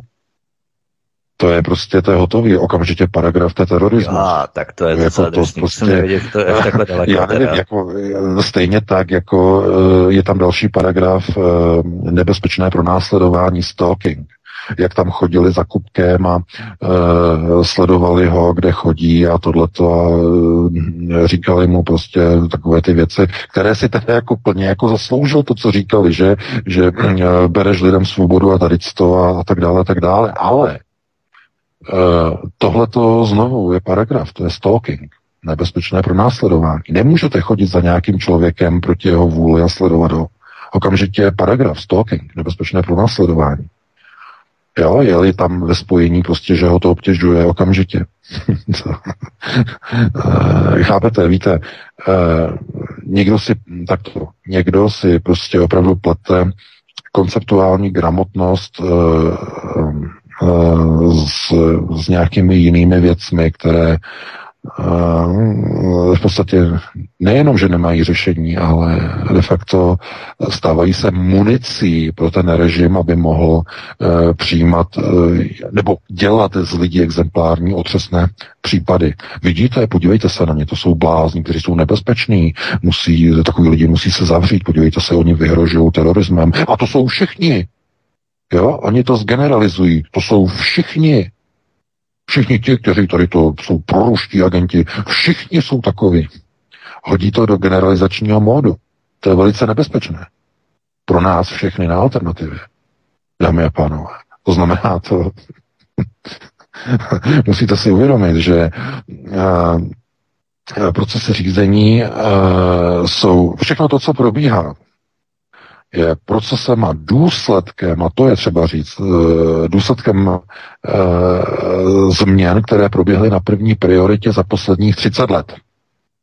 A byli vychováni lidé v tom školství a v médiích, že indoktrinace, to znamená proces eugenického záření prostředí na člověka, na jeho genom, lidé takovým e, způsobem byli vychováni a ovlivněni, o které byste si ani kolo neopřeli, jakým způsobem uh, oni mají úplně zvrácené hodnotové rámce. Oni neuznávají svobodu, oni by chtěli lidi zavírat, oni by chtěli lidi kontrolovat, oni by chtěli lidi špejlovat, oni by je chtěli násilně očkovat, oni, když se nenaučkou, by je chtěli izolovat a berou to jako něco úplně normálního, přitom mají sfašizované a nacifikované myšlení. A přijde jim to úplně normální, protože tak byli v tom školství vychováni. A někteří mm, ani vychováni nebyli, byli vychováni třeba ještě před, v předlistopadovém školství, ale dosáhli kariér v novém režimu. A, te, a v, v těch kariérních e, strukturách tu nacifikaci a fašizaci do sebe nasáli. To je druhá možnost. A takových také není málo.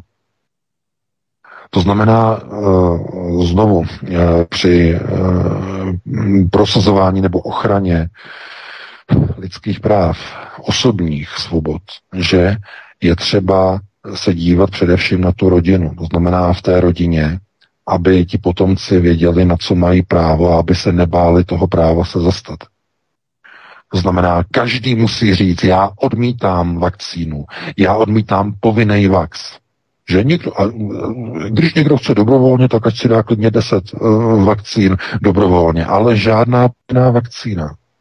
A já uh, jsem proti dělení lidí, že jo, naočkované a neočkované. To znamená říct to, aby to řekl jeden člověk a i druhý člověk. A aby to řekl v té firmě nebo v té škole 100 lidí, 200 lidí. A když to řeknou takhle, vychovaní lidé, že ve firmě 100 jich řekne, tak ten šéf s tím neudělá ani ně. A ani nahoře ten hygienik s tím neudělá ani ně. Nikdo s tím neudělá ani ně, protože ti lidé dole byli vychováni k nějakým hodnotám. Chápete? Tam vede cesta. Ale ve chvíli, kdy prostě natočíte někde nějaké mm, exaltované video, kde prostě vyzvete prostě k likvidaci nějakých lidí, tak se potom nemůžete divit, že máte na krku obvinění z terorismu, protože to není řešení. To potom se dostáváte na úroveň e, na začátku našeho pořadu zmíněného Polpota. Ten to vyřešil stejně že ten chtěl přeskočit první prioritu, chtěl jí zrychlit, aby šla hodně rychle jako šestka, že? A všechny tady ty lidi, které, které považoval za odpůrce eh, budování komunistických myšlenek, že v Kambodži také prostě zlikvidoval. Nechal je oddělat. A když si to myslel o někom, tak udělal úplně to samé. To znamená, důkazy nepotřeboval. Takže na to je třeba se jako na to dívat a eh, uvědomit si, že lidé samozřejmě jsou naštvaní na mnohé představitele a na různé doktory, lékaře, členy různých lékařských eh, asociací a klubů a na různé kupky a na eh, různé další prostě naštvaní zcela oprávněně. Ale ten nesouhlas jejich názory musí být prostě e, tlumočen a musí být prostě vyjadřován takovým způsobem, aby ta kritika měla hlavu a patu aby se nejednalo prostě o nějaké vyhrožování na úrovni prostě polopotovských procesů řízení. Nemůžete vyhrožovat někomu, že se někoho odděláte někde, někoho prostě... Chápete to? Potom by někdo mohl jako obrátit proti nám, jako někdo by prostě řekl, že jo, z těch sluníčkářů je třeba teď zlikvidovat všechny ty lidi tam na tom rádiu, že jo, e, to se to prostě zlikvidovat, že jo, natočil by video. Řekl by, teď třeba zlikvidovat všechny ty, co vysílají na tam na tom rádiu, nebo co, co já nevím, dělají nějaký ty servery a šup. No, to by, to by byla síla. To by okamžitě byl taky strach, že? Jestli to je myšleno jenom tak, jako že bla, bla, bla, anebo jestli to je fakt myšleno vážně. Že? Takže je jo, třeba já bych chtěl ještě VK doplnit, že na Slovensku to uchopili docela zajímavým a sympatickým způsobem, protože tam se začali před domy vybraných politiků, právě kteří uh, souhlasí s tímto skovidizovaným fašistickým režimem totalitních manírů. Uh, začaly se tam schromažďovat davy, uh, organizované schromáždění, které začaly protestovat proti ním, tak to je docela sympatické.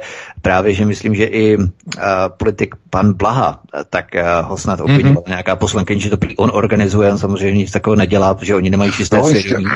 Jo, jistě, to, je docela tohleto, tohleto, tohleto ano, protože to je jako v rámci, řekněme, takových těch protestů, eh, které eh, de facto nejsou proti ničemu, že jo? protože ti poslanci věděli, pro co hlasují, že? Ale lidé, když jsou teď naštvaní, že jo, tak někde prostě přijdou, někde dají nějaký prostě nápis, že jo, nějaký na zeď napíšou, a tady ten hlasoval, že jo, pro vlasti zrádný prostě zákon. A s tím prostě musí ti poslanci počítat. Jo, takže dokud, po, pozor, dokud nepřijmou zákon, který bude takové nápisy zakazovat. Jo? v tom okamžiku bude, bude problém, kdy to zakážou takovýhle nápisy. to je, chápete, um, Teď ještě jde spousta věcí, že jo? Teď jde spousta věcí, ale ve chvíli, dámy a pánové, kdy bude ukotvený e, bezhotovostní systém, kdy bude digitalizovaná ekonomika, ve chvíli, kdy nebude hotovost, tak ten režim bude mít takové páky, že někdo někam něco napíše, někde, ně, někdo něco někde volajkuje a oni mu zablokují e, platební kartu. Jo? To je přesně kvůli tomu je to dělané. Ten systém nasunování totální kontroly za účelem kontrolování obyvatelstva.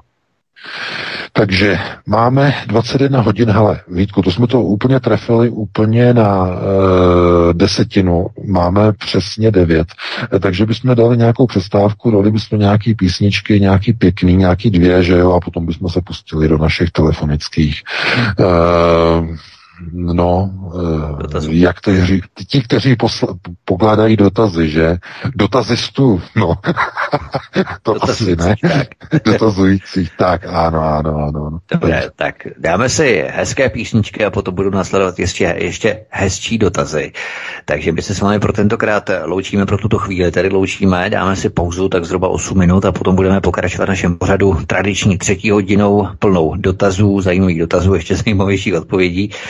Eh, od mikrofonu svobodného vysílače vás zdraví Vítek, spolu s námi je tu šéf redaktor alternativního zpravodajského serveru Ironet.cz pan VK a Petr Václav se ujme mikrofonu a bude moderovat další hodinu. Hezký večer. Prosíme, pomožte nám s propagací kanálu Studia Tapin Rádio Svobodného vysílače CS. Pokud se vám tento nebo jiné pořady na tomto kanále líbí, klikněte na vaší obrazovce na tlačítko s nápisem Sdílet a vyberte sociální síť, na kterou pořád sdílíte. Jde o pouhých pár desítek sekund vašeho času. Děkujeme.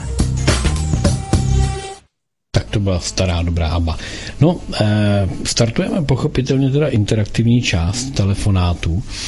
E, sem do studia e, číslo, na které můžete volat 774 139 044.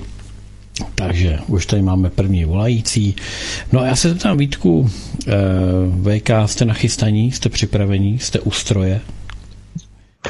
Jo, tak jestli můžeme přispět k té interakci, taky můžeme zavolat, jestli eh, to bude potřeba. Jsme tady. Jste komplet, takže můžeme, můžeme se dát do, do Nevím, jestli je tady VK, ale jsme tady celá posádka naše, jsi tady VK? Kormidelník. Ne, tak VK tady ještě není. Ty. Už jsme vyplnili vatu v rámci telefonního čísla, takže nemáme o čem případně máme, hovořit, protože posluchač čeká. Tak ještě pro ty, co neslyšeli, tak já ještě zopakuji jednou telefonní číslo 774 139 044 jsem k nám do studia.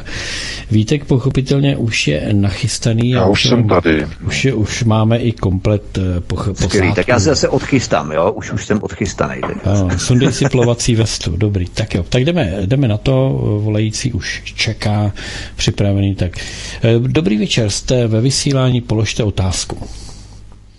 Dobrý večer, tady posluchač z Brna pravidelný. Zdravím všichni do studia a děkuji za vaše pořady. Eh, chtěl bych jenom velice krátce reagovat eh, na pana VK v závěru. Já se pohybuju v Brně mezi obchodníky a tak ze zvědavosti se sám, co týká tady těch pladeb, tak jenom chci říct jednu vazbu, že většina lidí dneska platí bezhotovostně, platí kartama, takže to toho nepoužívají, takže si myslím, že je úplně jako jednoduchý pro ně to zrušit, protože lidem to stejně vadit nebude. Takže jenom k tomuhle. Druhá věc, ještě jenom poznatek, ptal jsem se tady pár lidí, co říkají na tu situaci, ohledně vlastně, ohledně vlastně ukrajinské hranice s Ruskem, tak někteří lidi vůbec ani neví, o co se jedná, vůbec neví, že tam se něco děje, nějaká armáda, že tam putuje. Někteří lidi třeba říkají, že v podstatě má Ukrajina svobodnou vůli stát se, členem uh, Severoatlantické aliance. Uh, někteří, někteří lidé to úplně jedno. Takže, takže tam tak ten dotaz teda, chtěl bych se ptat, uh, teďka vlastně máme ty zmíněné hry. V úvodu, úvodu vlastně bylo ukázáno hodně, hodně vody, proudy vody, sníh, let. Chci pane VK, jestli to má nějakou souvislost s budoucností, jestli se tím něco předesílá a pokud ano, tak uh, co to znamená, jestli máme čekat nějaké problémy s vodou, nebo co to znamená. Děkuji moc za dotaz a budu poslouchat. Děkujte. Mm-hmm. No, já děkuji. Děkuji za dotaz. Já jsem ještě neměl čas eh, o víkendu se podívat na zahajovací ceremoniál, ale pokud tam byl let a proudy vody, tak to je odkaz naprosto zjevný na globální oteplování naprosto jasný globalistický odkaz. Ale jak říkám, to jenom, co teď pán říkal, pokud tam byly symboly vody a ledu, tak je to globální oteplování. Konec konců to je, je hlavní ten symbol, který oni teď používají, to znamená rozpouštění. Symbolika rozpouštění ledu je změna starých ukotvených procesů řízení, rozpouštění, že likvid, likvidace, ale že rozpouštění, rozpouštění, to znamená rozpouští se staré světové pořádky, rozpouští se staré systémy řízení, jo, symbol. No Čína, jak říkám, tohle to mě vůbec nepřekvapuje, ale musím se na to podívat, takže já se na to podívám a možná k tomu bude nějaký článek, takže děkuji za tip. Tak jste ve vysílání, dobrý večer, položte otázku. Dobrý večer, já bych se chtěl zeptat pana Majka, Eh, jestli by mohl uvíst do svých pořadů taky krom tohle toho konceptuálního hm, vnímání světa, taky nějakou vnímání toho mystického světa, védy, brahmanismus, dualismus v porovnání eh, s judaismem, s křesťanstvím a tak dále jestli by to bylo možné a co říká na pana Srabato Bardona. Takhle asi vše. Děkuju a pěkný večer. No, já děkuji za dotaz. A hned na to odpovím prostě, že eh, tyhle ty eh, věci prostě tady eh, kromě některých výjimek, když je to součástí nějakého toho konceptuálního přesahu, občas prostě e, vyletím na výlet e, nebo otevřu hm, okultní okénko, že? Okultní okénko občas otevřu, protože je to třeba hm, k rozvinutí nějaké souvislosti v našich pořadech, tak ano. Ale to je čistě účelové k vysvětlení nějakého procesu, které na úrovni okultních procesů řízení, ke kterým také někdy zabrousíme, ale žádné okultní záležitosti, žádné mystiky, eh, mysteriózní záležitosti, eh, žádný gnosticismus, eh, brahminismus, nic takového prostě tady probírat opravdu nebudeme, protože tohle je pořad, který je ukotvený, myslím si, na jiných základech. A přestože by to mohlo být zajímavé pro velké skupiny posluchačů, tak já už jsem několika vysvětloval, proč nechci do těchto věcí zacházet. Experimentování lidí je tak nebezpečná záležitost, eh, že cokoliv jenom nakousnete, okamžitě už lidé běží, ještě ani neskončí náš pořad a auto běží vyzkoušet. To takový ten model toho, nesahej na to, vybuchne to, tak tam hned k tomu běží a zkouší prostě s tím manipulovat, jestli to opravdu zůstane pohromadě, nebo to prostě vyletí do povětří. Uh, je to lidská přirozenost. A právě kvůli tomu je to tak nebezpečné.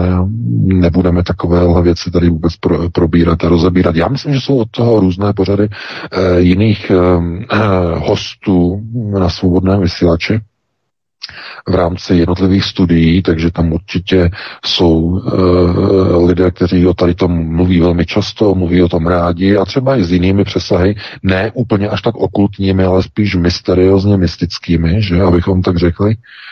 E, ta okultní rovina, okultní rovina řízení, e, nebo minimálně to, co z toho vychází, že okultní procesy řízení, jsou věci, které jsou na které jsou pokračováním globálních procesů řízení. Jsou jim nadřazeny, jsou jim nadřazeny úplně všem. Okultní procesy řízení jsou nejvyšší procesy řízení nad touto planetou. Jsou umístěny nad globálními procesy řízení, ještě výše. A komunikace a využívání prvků a nástrojů procesu okultního řízení je vysoce nebezpečné pro humanoidy, tedy pro lidi na bázi tedy uhlovodíkových kompozic, že, to znamená jakoby nás lidí, že biologicky založených, ale mm, ano, samozřejmě, že já tomu rozumím. Lidé by se rádi prostě dozvěděli něco, co by je mohlo zabít. Že? Zničit, zlikvidovat. Je to přirozenost, lidská přirozenost. Není nic přitažlivějšího, než se nechat vyhodit do povětří. To je uh, citát uh, Sylvestra Stallone, že představitele uh, Eh, Ramba, tady on měl rozhovor, fantastický rozhovor, ale to už je velmi stará záležitost. A on právě vyprávěl, že eh, když natáčel eh, první film, že First Blood, znamená první Rambo film, tak že prostě měl v jedné chvíli prostě takový jakoby pocit, vzít do ruky tu protipěchotní minu, že frag mine, obrátit ji proti sobě a vytáhnout pojistku. Že ho to strašně lákalo, jestli to opravdu vybuchne a exploduje. A on jakože se zděsil prostě sám sebe, prostě co dokáže jakoby to tajemství té obrovské síly, ty energie jako s člověkem prostě jako udělat, jestli opravdu je to tak mohutně jako silné a vůbec jako herci, že jo, Hollywoodu jsou, jsou tak trochu všichni blázni, že jo, tohleto, ale uh, tohleto, je, tohleto to samé, jakoby uh, o tom hovořil i uh, samozřejmě Oppenheimer, který hovořil i o tom potom v rozhovorech pro americkou televizi, že viděl v očích generálu, když byla odpálená první atomová zbraň, že Trinity, eh, v rámci tedy projektu Trinity, tak eh, že prostě viděl to vzrušení v těch očích těch generálů, eh, prostě tu ničivou obrovskou sílu prostě té zbraně, jak by prostě se snažili tou zbraní potom zničit a zlikvidovat úplně celý svět. Takže tohle to mají prostě lidé ve své krvi, že to mají prostě, je to, je to ten ten, drive k sebezničení, že lidské rasy, který je zakódovaný geneticky samozřejmě v naší DNA od Nephilim. To je zakódováno geneticky. Každý voják, který v podstatě uh, čelí porážce, tak uh, se vyhodí do povětří. Že? No a to se potom převádí vlastně do lidského vnímání. Je to takový ten, ten, ten půdový mechanismus, že lidi přitahují strašně nebezpečné jim život ohrožující věci. Takže z tohoto důvodu o tom tady nebudeme vůbec hovořit, tady s těmi přesahy by to bylo velmi, velmi nebezpečné. Takže pustíme se do dalšího volajícího. Dobrý večer, jste ve vysílání, položte otázku. No, dobrý večer, díky, zdravím vás všechny do studia. Tady Dušan z Moravy. Eh, chtěl jsem se zeptat pana VK, eh, jestli ví něco o námořním právu. Svobodný, suverénní, živý člověk. Halo? No, námořní právo je... Děkujeme, hezký večer. No, děkuji za dotaz. No, námořní no, právo je jednoduché právo.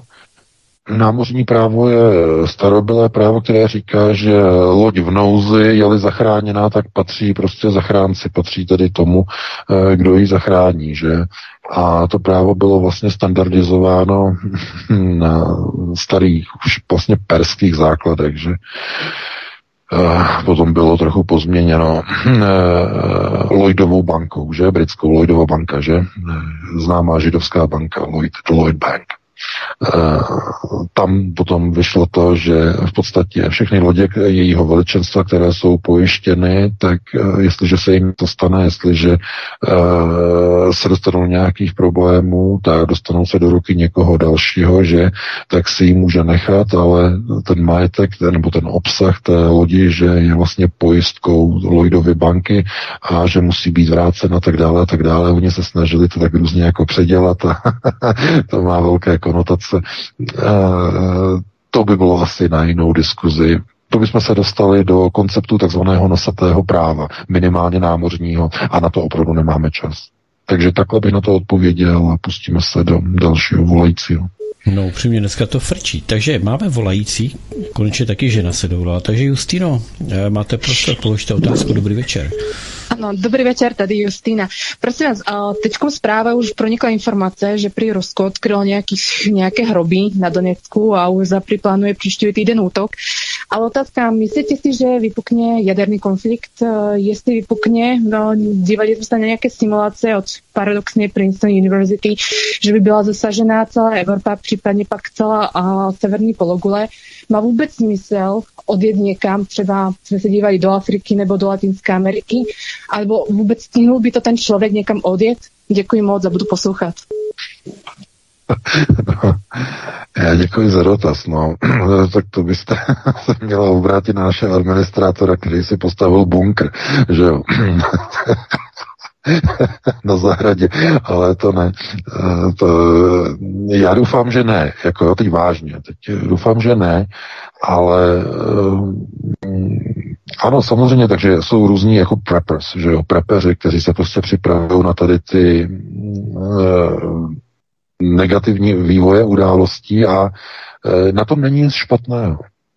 Eh, být připraven, když dojde ke zhroucení civilizace, systému obslužnosti, to je určitě dobré být připraven eh, a také umět to použít, že? Umět to použít. To je důležité, protože spousta lidí, že? Co si pořídí, já nevím, třeba eh, nejmodernější kuchyňské náčiní, že jo, potom si ohřejou čaj, že jo. Nebo, že opraváři aut, že jo, koupí si sadu opravářskou a e, jde si vyměnit v autě žárovku, že jo. To, je, to jsou takové ty extrémy, ale ono to platí samozřejmě i o e, jako takových těch přípravách na různé prostě kolapsy civilizace, Bohužel v téhle chvíli, paní teď říkala, nebo slečna, eh, že eh, se něco objevilo na Donbasu, nějaké hroby, no tak to je úplně děsivá záležitost, to budu muset to zkontrolovat eh, na serverech, ale stát se může prostě úplně cokoliv. Jaderná válka, hm, znovu, je třeba opravdu jako rozlišovat jaderná válka v těch intencích a v těch ohledech, jako vidíme z různých filmů, že to prostě lítá z východu na západ, z západu na východ, tak to je takzvaná, jedná se o takzvané strategické výměny uh, jaderných zbraní. Strategické výměny, že? Nuclear exchange. No to je záležitost, kdy uh, jsou odpáleny mezikontinentální balistické rakety, strategické zbraně tedy, a jsou vysypány tedy na nepřítele, no a nepřítel, když to vidí, tak odpálí svoje zbraně opačným směrem, že tomu se říká nukleární výměna. No a e, to je ale až poslední fáze. Protože ještě tohleto, než se stane, tak se použijou operačně taktické rakety a před nima taktické rakety. Ty taktické rakety se použijou ve chvíli, kdy jedna ze stran prohrává konvenční válku a hrozí, že bude přejeta, její obrané linie budou prolomeny mohutnou ozbrojenou svou nepřítele. V takové chvíli ta prohrávající strana odpálí taktické zbraně. Tam je dolet zhruba kolem těch 500 kilometrů u těch taktických zbraní. A tohleto je jakoby ta první jaderná fáze. Ve chvíli, kdy uh, tohleto zjistí druhá strana, uh, tak uh, začne mít paranoidní obavy a strach, že druhá strana by mohla použít rakety středního doletu, dalšího doletu a zasáhnout třeba některé hlavní klíčové body, velitelství a tak dále a tak dále. A proto preventivně odpálí rakety už na nepřítele, na jeho infrastrukturu, na jeho elektrárny, na jeho přehrady, eh, eh, schromaždiště vojenské techniky, na kasárny a tak dále. A v tom okamžiku, že je rozhodnuto. V tom okamžiku de facto se rozpoutá otevřená nukleární výměna strategickými zbraněmi. To znamená ten přechod od těch taktických přes operačně taktické až e, po strategické výměny e, zbraní e, jsou velice rychlou záležitostí. Já bych tomuhle doporučoval e, zhlédnout e, dva filmy e, historické, ne, takto, no, z dnešního pohledu ano, byly natočeny už v 80. letech, ale eh, ten jeden se jmenuje Den poté, uh, The Day After, a ten druhý se jmenuje Threats, vlákna. To je pro změnu britský pohled na vypuknutí, fiktivní vypuknutí uh, termonukleární války. Uh, jsou to základní dva filmy, které byste měli vidět, jak to bude probíhat. Tam je to přímo pěkně zachyceno v obou filmech. E, nejprve je to šarvátka mezi Sovětským svazem a Spojenými státy. E, problém západního Berlína, tehdy ještě v té době, tedy v 80. letech, to bylo aktuální, že?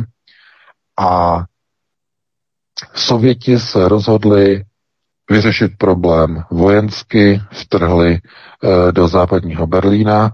Na to rozhodlo o taktickém úderu taktických zbraní proti sovětské přesile pěti tisíc tanků. Taktická výměna. Sověti zareagovali operačně taktickou zbraní a potopili americkou letadlovou loď v Perském zálivu.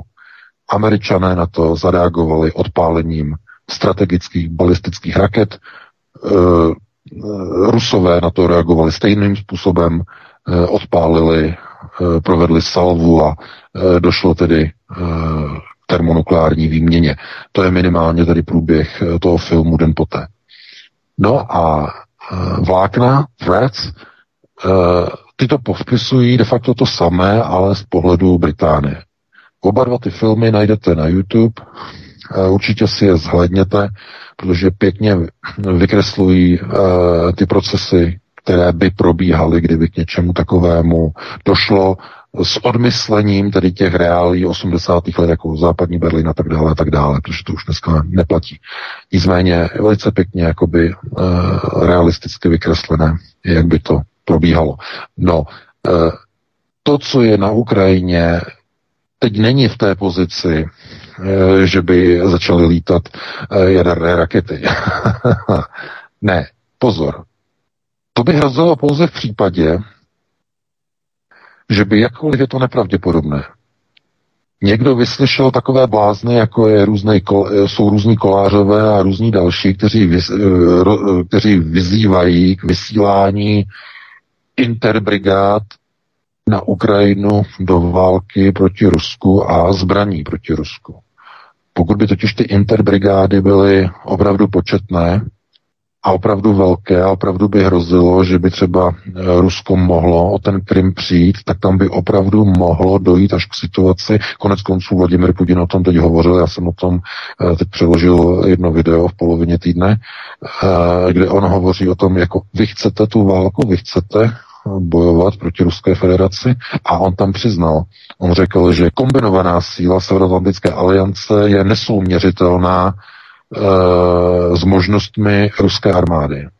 Kombinovaná síla na to je obrovsky silnější než ruská armáda. To je logické, že? Aliance proti jedné zemi. Ale pohrozil Vladimir Putin, že nesmí se zapomínat na to, že Rusko je jadernou velmocí s nejpokročilejšími hyperson, on neřekl hypersonickými, ale měl je na mysli samozřejmě nejpokročilejšími jadernými zbraněmi. To znamená, tak to bylo myšleno. Takže ano, ve chvíli, kdyby skutečně se objevily na Ukrajině interbrigády a bylo by to v početném stavu velmi značném, že by hrozil pád fronty, například na tom Krymu, eh, tak Rusové by se museli bránit eh, znovu eh, tím způsobem, jakým jsem teď řekl, znamená proti postupujícím armádám Severoatlantické aliance by byly použity taktické zbraně, ruské jaderné taktické zbraně na zastavení postupu interbrigád. To je, to je jisté. Takže nemůžeme jako předjímat, teď vůbec nemůžeme předjímat. Jestliže američané připravují teď, už včera ta informace přišla z Polska, že tam uprchlické tábory, že na hranicích eh, v Polsku, na hranicích s Ukrajinou staví americká armáda, to znamená, že už s tím počítají, že už to vědí. A jak jsem říkal v první hodině, jestli ta válka začne, o tom rozhodne Pentagon. O tom nerozhodne Kiev. O tom rozhodují pouze američní místodržitelé. To je, to je ta tragédie, protože ta situace je tak tragická na Ukrajině, jako je teď tragická na Slovensku. To jsou dva loutkové státy v rukách Američanů.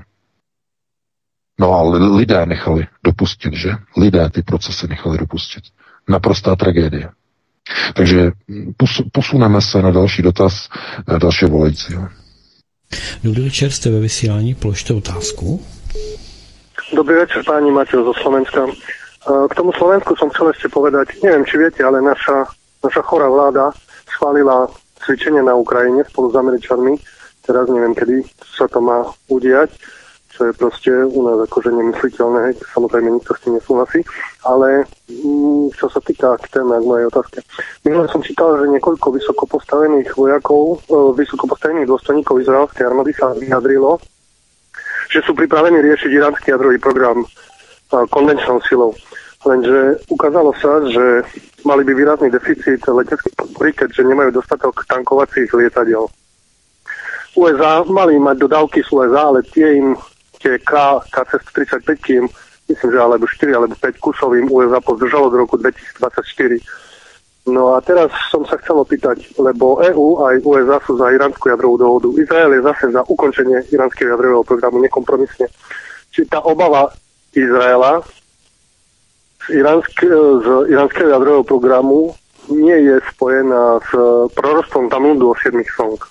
Ďakujem, pekný večer vám želám. Všetko dobré. Díky. No, no, já děkuji za dotaz a na to odpovím jednoduše ano, přesně toho se to týká.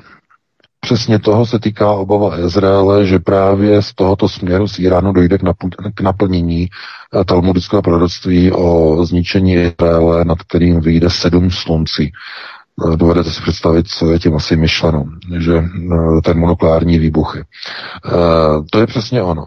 Z toho mají oni obavy. Proto vlastně chtěli ty tankery, že aby mohli tedy zlikvidovat ten jaderný program v Iránu, a znovu jedná se o onu zmiňovanou, tady neustále probíráme každou chvíli válku mezi že a že, že to je přesně ono.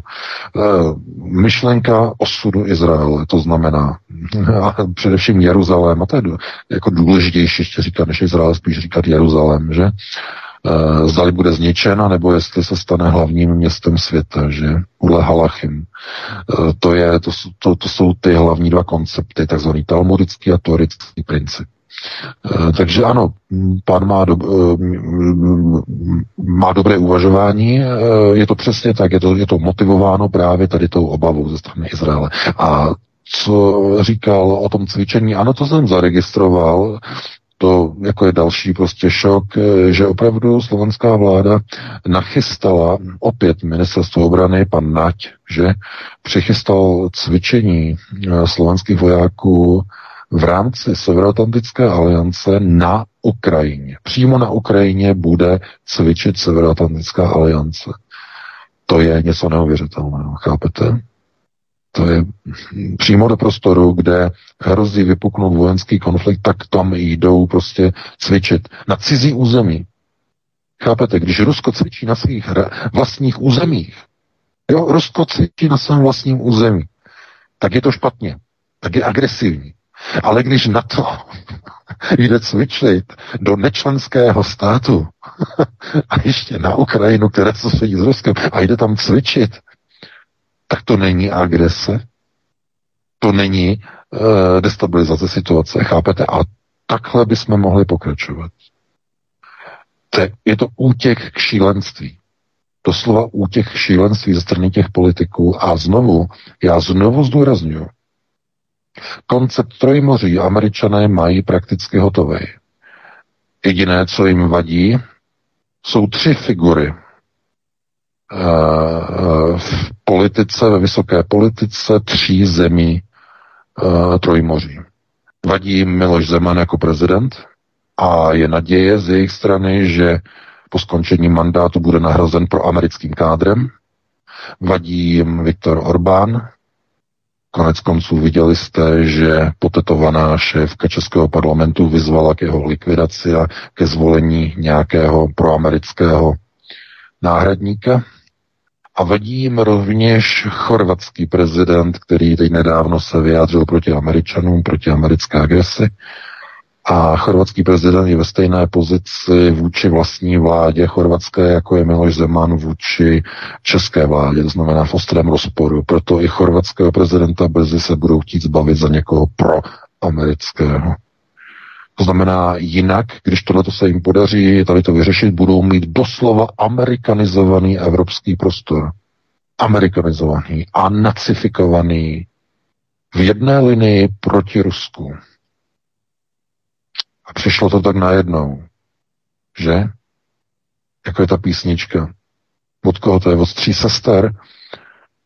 Máš to už za sebou, máš to už za sebou. Přišlo to tak najednou. To byla z začátku 90. let, že nějaká kapela, myslím, že tři sestry to byly, nebo Fanánek, Louhagen, teď nevím. Eh, no, ale ta přímo na to sedí. Přímo na to sedí, eh, na tu situaci teď. No, to jsme se dostali daleko, takže pustíme se do dalšího volajícího. Dobrý večer, jste ve vysílání, položte otázku. Dobrý večer, tady pravidelný posluchač ze Zlína Radek. Já bych se chtěl zeptat VK ohledně toho Achenu, jak to nakousl, jestli by nám tam mohl říct něco o těch medailích, co se tam rozdávají. A, a je to centrum teda toho Karla Velikýho, že a, a proč je ten Achen tak pro ně důležitý, jestli k tomu něco může říct. Díky. No ano, eh, celá ta věc, já jsem o tom napsal článek v roce 2020 eh, v lednu. Eh, tohleto Achenská smlouva de facto ukotvuje novou podobu celé Evropy po druhé světové válce. Je to dohoda mezi Berlínem a Francií, kdy na území Evropy mají být prosazovány evropské hodnoty. Má být umenčena významová nebo významový rámec angličtiny má se nově začít vyučovat v celé Evropě Němčina a francouzština. Ze škol postupně angličtina má být odstraněna. E, má vzniknout Evropská armáda.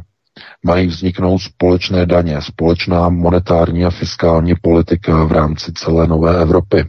Má vzniknout nový společný parlament. Mají zaniknout státní hranice postupně a vzniknout takzvaná takzvaný Evropský parlament, o kterém ještě ne, není jasno, kde by měl tedy stát. Eh, mluví se, že eh, by to mělo být v nějakém nepříliš jakoby sporně mm, etablovaném místě, protože kdyby to bylo v Berlíně, tak by to bylo jako, že to je německé, kdyby to bylo v Paříži, že to je francouzské, takže oni to vyberou někde, někde v prostoru nějakého neutrálního prostoru, někde, někde, kde by vyrostl v podstatě jakoby nový kapitol, dá se to tak tomu jako přirovnat. Znamená, ta nová Evropa de facto má být na těch hodnotách říše eh, Karla Velikého proto to vzniklo, eh, on je pohřbený samozřejmě v Achenu, že, a to je ten symbol. Takže to je to hlavní, proč oni si zvolili Achen. Mimochodem Maastricht je od Achenu vzdálen jenom vzdušnou čarou jenom pár kilometrů, to je nedaleko, že, Maastricht, eh, Maastrichtská smlouva, že, vznik eh, takzvaného, euro, nebo ten systém, ten systém, že Maastrichtu který potom přerostl do Evropské unie, že z, Evropského hospodářského společenství do Evropské unie, volný trh a tak dále, tak dále.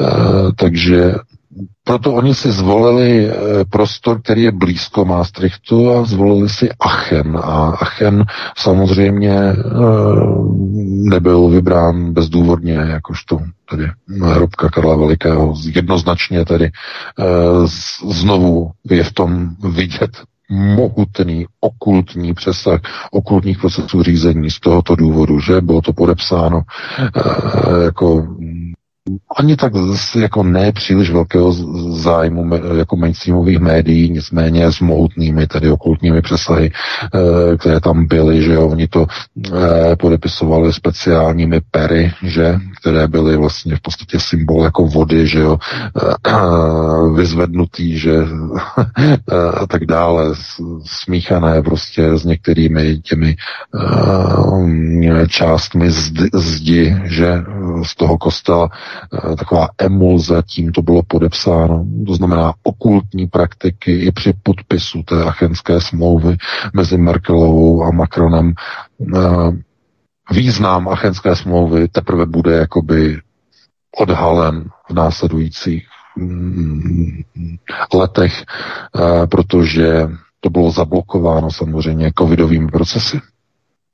Covidové procesy urychlily spoustu věcí, ale urychlili i uh, onu v podstatě ten proces jakoby katarze v celé té Evropě a rozčlenění té Evropy na Trojmoří a na tu novou Evropu, znamená rozdělení. Eh, je to naprosto zjevné i v politice, v zahraniční politice jednotlivých států, znamená buď jsou ty státy pro bruselské a jsou pro evropské a tím automaticky pro Ameri- proti americké, anebo je to přesně obráceně, přesně naopak. Takže takhle bych to uzavřel a pustíme se do dalšího volajícího. Dobrý večer, jste ve vysílání, můžete položit otázku. Dobrý večer, posluchačka z Jižní Moravy. Já bych se chtěla zeptat následující otázku. Myslíte si, že odezdání republiky Německu po Mnichovu, eh, po Mnichovu ze strany Edvarda Beneše ovlivnilo jeho členství v zednářské loži. Generál Svoboda v knize z Buzulku do Prahy tvrdí, že Německo nemělo výraznou vojenskou převahu eh, vůči jako Československé republice. Tak to je všechno, děkuju. Naslyšenou. No, o tom, o tom bylo, mm, o tom, o tom bylo napsáno mnoho knih, to znamená, se eh, teoretizovalo o tom, jaké byly vojenské počty letadel, stíhaček, tanků, eh, odhodlání bojovat a tak dále a tak dále. Co bylo jednoznačné, že Německo Eh, v roce, eh, když tedy mluvíme tedy o mnichovském diktátu v roce 38, ale i v roce 39 ještě stále nebylo vojensky připraveno na velkou konfrontaci, na velký eh, vojenský konflikt.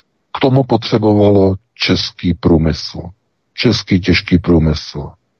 O tom konec konců psali Josef Goebbels už v roce 36, že Eh, Německo bude potřebovat mohutné zbrojení, mohutný technický průmysl. A e, pokud bude realizace programu Lebensraum e, bude realizována proti velkému nepříteli, tak eh, Německo bude potřebovat mnohem větší výrobní potenciál, eh, než eh, nabízí průmyslové podniky v oblasti Hesenska, což teda tady jako je největší jako průmyslový prostor. Z tohoto důvodu a proto i vlastně obsazení československého těžkého průmyslu bylo velmi klíčové pro další válečné úsilí říše. Z tohoto důvodu.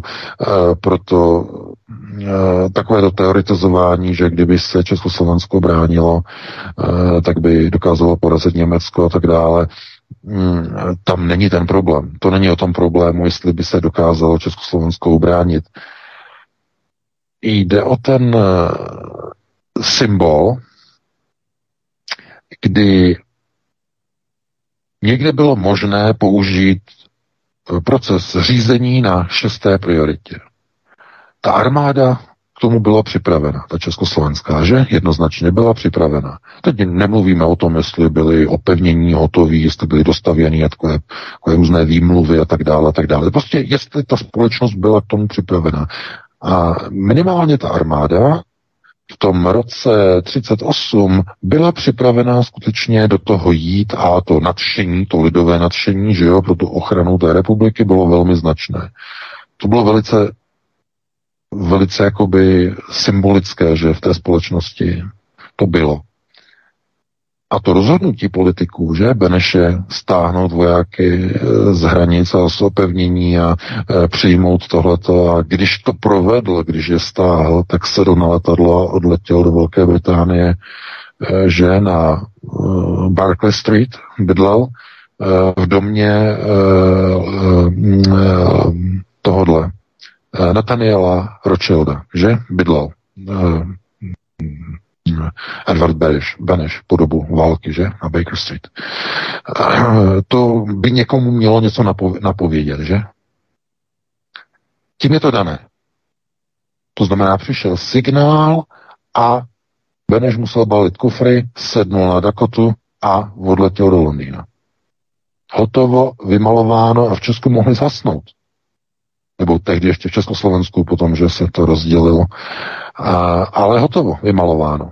A ještě se to znamená zbytek našeho národního zlata Československa. A samozřejmě zlato, zlato samozřejmě, ano, samozřejmě. Na tu, na tu Dakotu naložil. Ve skutečnosti odletěly dvě, že? Dvě odletěly, aby to unesli. E, Tohle to je jakoby jenom takový ten, ten fenomén toho, že co stále nese v té společnosti i do dnešních dnů že, do dnešních dnů. E, stále je to jakoby, že řídí někdo jiný než ten, kdo je zvolen, že, že někdo z londýnských kanceláří rozhoduje, že někdo rozhoduje, někdo za ten národ. Protože ten národ, když už teda se k něčemu vzepne, tak najednou je to jako š, konec. Jako bylo třeba rok 68. Národ se k něčemu vzepnul, svoboda, svoboda a potom najednou š, konec. Zase bylo rozhodnuto zase zvenku, že? Tentokrát z východu. Na základě zvacího dopisu, že válka mezi soudruhy v ústředního výboru. Jedni chtěli, druhý, druzí nechtěli, že?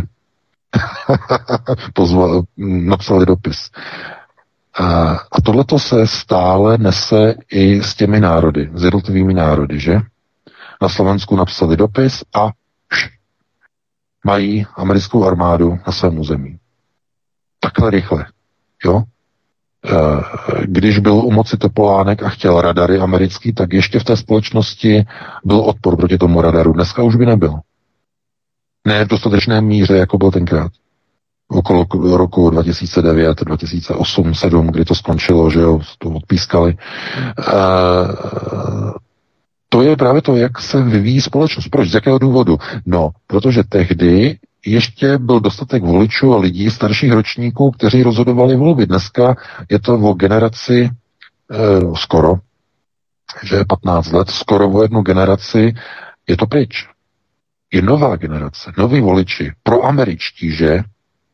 Proti Rusku, vychovaní z českého školství. Takže dneska už je to jinak. No, Tohle by bylo zase s velkými přesahy, na to nemáme čas, musíme pustit dalšího volajícího, vysí na telefonu, tam křičí, kdy už se dostanu do toho, do toho telefonu, takže dáme prostor. My máme slušné volající, oni nekřičí, ale těší se. Takže jste ve vysílání, položte otázku.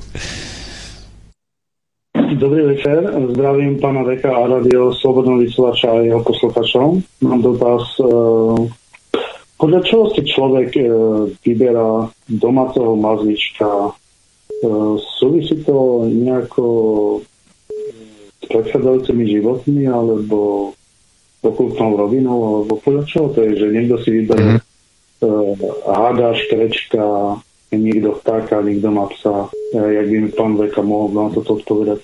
Ďakujem. No jasně, no. Děkuji za dotaz, no. Tak to zase bude odbočka eh, tentokrát k Zigmundu Freudovi. Eh, on má o tom pěkný, pěkný pojednání člověka zvíře A e, vlastně já to nebudu jako rozebírat, to je taky to, to je traktát e, spíš pro mediky než pro lajky, ale e, obecně by se dalo říct. Lidé, kteří jsou přitahováni e, ke psům, tak jsou většinou realisté. Jsou to ateisté, realisté, lidé, kteří e, de facto e, řeší věci pokud možno hm, na té fyzikální bázi. Eh, lidé, kteří jsou přitahováni nebo kteří mají v oblibě kočky, eh, tak to jsou lidé eh, napojení de facto na více k takovým těm mysteriózním, okultním záležitostem, věcem, jako je, jsou různé uh, systémy um, něčeho, co není úplně jakoby uh, hmatatelného, to znamená fyzikálního, spíše jsou nakloněni věcem jemně hmotným, abychom mluvili v těchto rozsazích, že abychom nezacházeli úplně do nějakých detailů, že? To je v případě koček. Eh, u ptáků, to znamená eh, různé andulky a různé takové, to jsou zase lidé, kteří jsou nadaní k různým uměleckým, zá, uměleckým záležitostem, že rádi eh, například, já nevím, zpívají nebo jsou milovníky hudby a tak dále a tak dále. To znamená, Freud měl na tady to dokonce i koncept speciální a vlastně v základech, tedy v systémech psychoanalýzy velice pokročilé, na to opravdu nemáme čas. Takže minimálně tedy eh, ten, kdo je materiálně založený, si bere psa, ten, kdo je spíš duchovně a okultně, tak si bere kočičku nebo kocůrka. Eh, takže takhle bychom na to asi reagovali eh, v rámci toho našeho pořadu, protože nějakým způsobem to rozvírat na to opravdu nemáme čas. Takže pustíme se do dalšího volajícího. Dobrý večer, jste ve vysílání, položte otázku. Dobrý večer z Moravy. Eh, přejdu rovnou k dotazu. Podle sionských spisů se pravděpodobně nacházíme v bodě poštování gojím vůči takzvaným mladám. A poté měl by mít nastaven pořádek podle představ domu Sion v čele s nastrčeným spasitelem. A dotazní, už byl tento spasitel zvolen, můžeme ho již pozorovat, anebo jde o náhodný výběr podle zásluh. A ještě poprosím o druhý rychlý dotaz. Protokol, jak se také uvádí, o jakési hrozivé věci, kterou Dumcion použije v případě, že by se některé otrlé vlády přeci jen začaly cukat. Máte povědomí, o jakou zbraň se jedná? Tak díky za odpověď a přeji hezký víkend. No, já děkuji za dotaz. já jsem o tom psal. Existuje naprosto jednoduchý proces, eh, systém řízení, který je používán a to je systém pobítky a vydírky. Že? Eh, když uh, oni chtějí někoho takzvaně získat pro svoje věci řízení, tak většinou používají obojí, dvojí na jednou a naraz společně. Pobítku i vydírku. Že? A uh, takový politik nebo kádr, kdokoliv na jakékoliv pozici, de facto tomuto jenom velice těžko odolává. Velice těžko protože takové, ta, tady ta dvojkombinace je velice silná, je velice motivující a jenom velmi těžce se uh, těmto strukturám říká ne. A pokud se jim řekne ne, velice často se stane, že najednou člověk zemře, někde upadne, nehoda, uh, JFK, že Kennedy, různí politici, různí bankéři, kteří vypadli za 70. patra mrakodrapu, že eh, v roce 2009, že v těch následujících měsících jich eh, několik desítek vypadlo z mrakodrapů. Krátce poté, co dostali velké zlaté padáky, když někdo dostane zlatý padák, že je obrovské odstupné, zkrachovalé banky, tak asi nebude páchat sebevraždu, že skočí, že z mrakodrapu, ne. Desítky vykákali z mrakodrapu po té, co obdrželi velké peníze. Chápete? nepohodlní svědkové toho, jak to bylo, proč vznikla ta krize, jak ní bylo na, e, e, doputováno, co se dělalo pro to, aby byly pohlceny menší banky ve Spojených státech. Díky této krizi, že? Konkurence, aby byla zlikvidována, bankovní konkurence. Velké banky pohltily všechny ty oslabené menší banky. No a jakožto obětního beránka, aby krev společnosti byl utišen a umlčen, aby davy byly ukojeny, eh, když eh, chtějí krev, cítí krev a chtěli, aby někdo za to pikal, tak oni se rozhodli obětovat Lehman Brothers. Naprosto prázdnou schránku v té době. Někdo by řekl taková, že nechali, jak to, že nechali eh, sionističtí, jak to, že nechali padnout Límana, že? No, proč by ho nenechali padnout, když e, měl jenom dluhy? Žádné asety už v něm nebyly. Byla to prázdná schránka, ale pozor, ne prázdná, naplněná dluhy, toxickými dluhy, takovým způsobem, jako kdybyste nalili do nějakého sudu radioaktivní odpad. To byl Lehman Brothers koncem roku 2008. Takže ho nechali padnout. A nestalo se vůbec nic těm ostatním bankám, které to organizovaly, že banky Fedu. Takže takhle se to dělá. To znamená nabídka, tedy pobídka, vydírka. Tak oni to dělají. To je proces řízení. A pomocí něho, e, že mesiáš, jednotlivých mesiášů, mluvíme o tom, kdo bude ten hlavní, světový, to je nepochopení toho systému. Světová vláda nebude mít e, trůní princip, ale bude rozdělená do rozdělených e, držav. Že? Euroazijský prostor, panamerický prostor, nad každým prostorem budou jednotlivé vlády. Zuckerbergové, Bezosové, Maskové budou ovládat panamerický prostor. Různí uh, uh, prostor různí kádři, posunutí kádře, že různí e, Putinové, e, různí e, jiní dosazení, e, kteří budou v rámci evropských a eurozijských prostorů, e, tak budou kontrolovat euroazijský prostor. To znamená, takhle je to myšleno. A ti mesiášové, kteří někam přijdou, no znovu se vracíme k tomu mesiášství. E, přijde nějaký mesiáš, někdo, kdo někoho zachrání, že? Protože lidé si myslí, že my se nezachráníme sami, my potřebujeme někoho, kdo nás zachrání. A ten mesiáš, který eh, je zachrání, tak potom se zjistí, že on se objímá s největšími uh, šéfy, o které vy byste si ani kolo neopřeli. Že? Tak to funguje.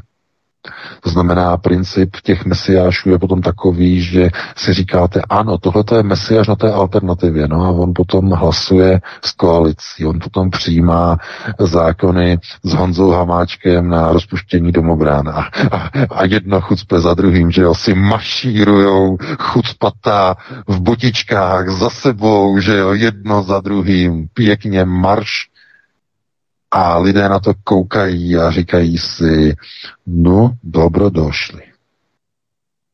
Ti, kteří aspoň vědí, o co se jedná.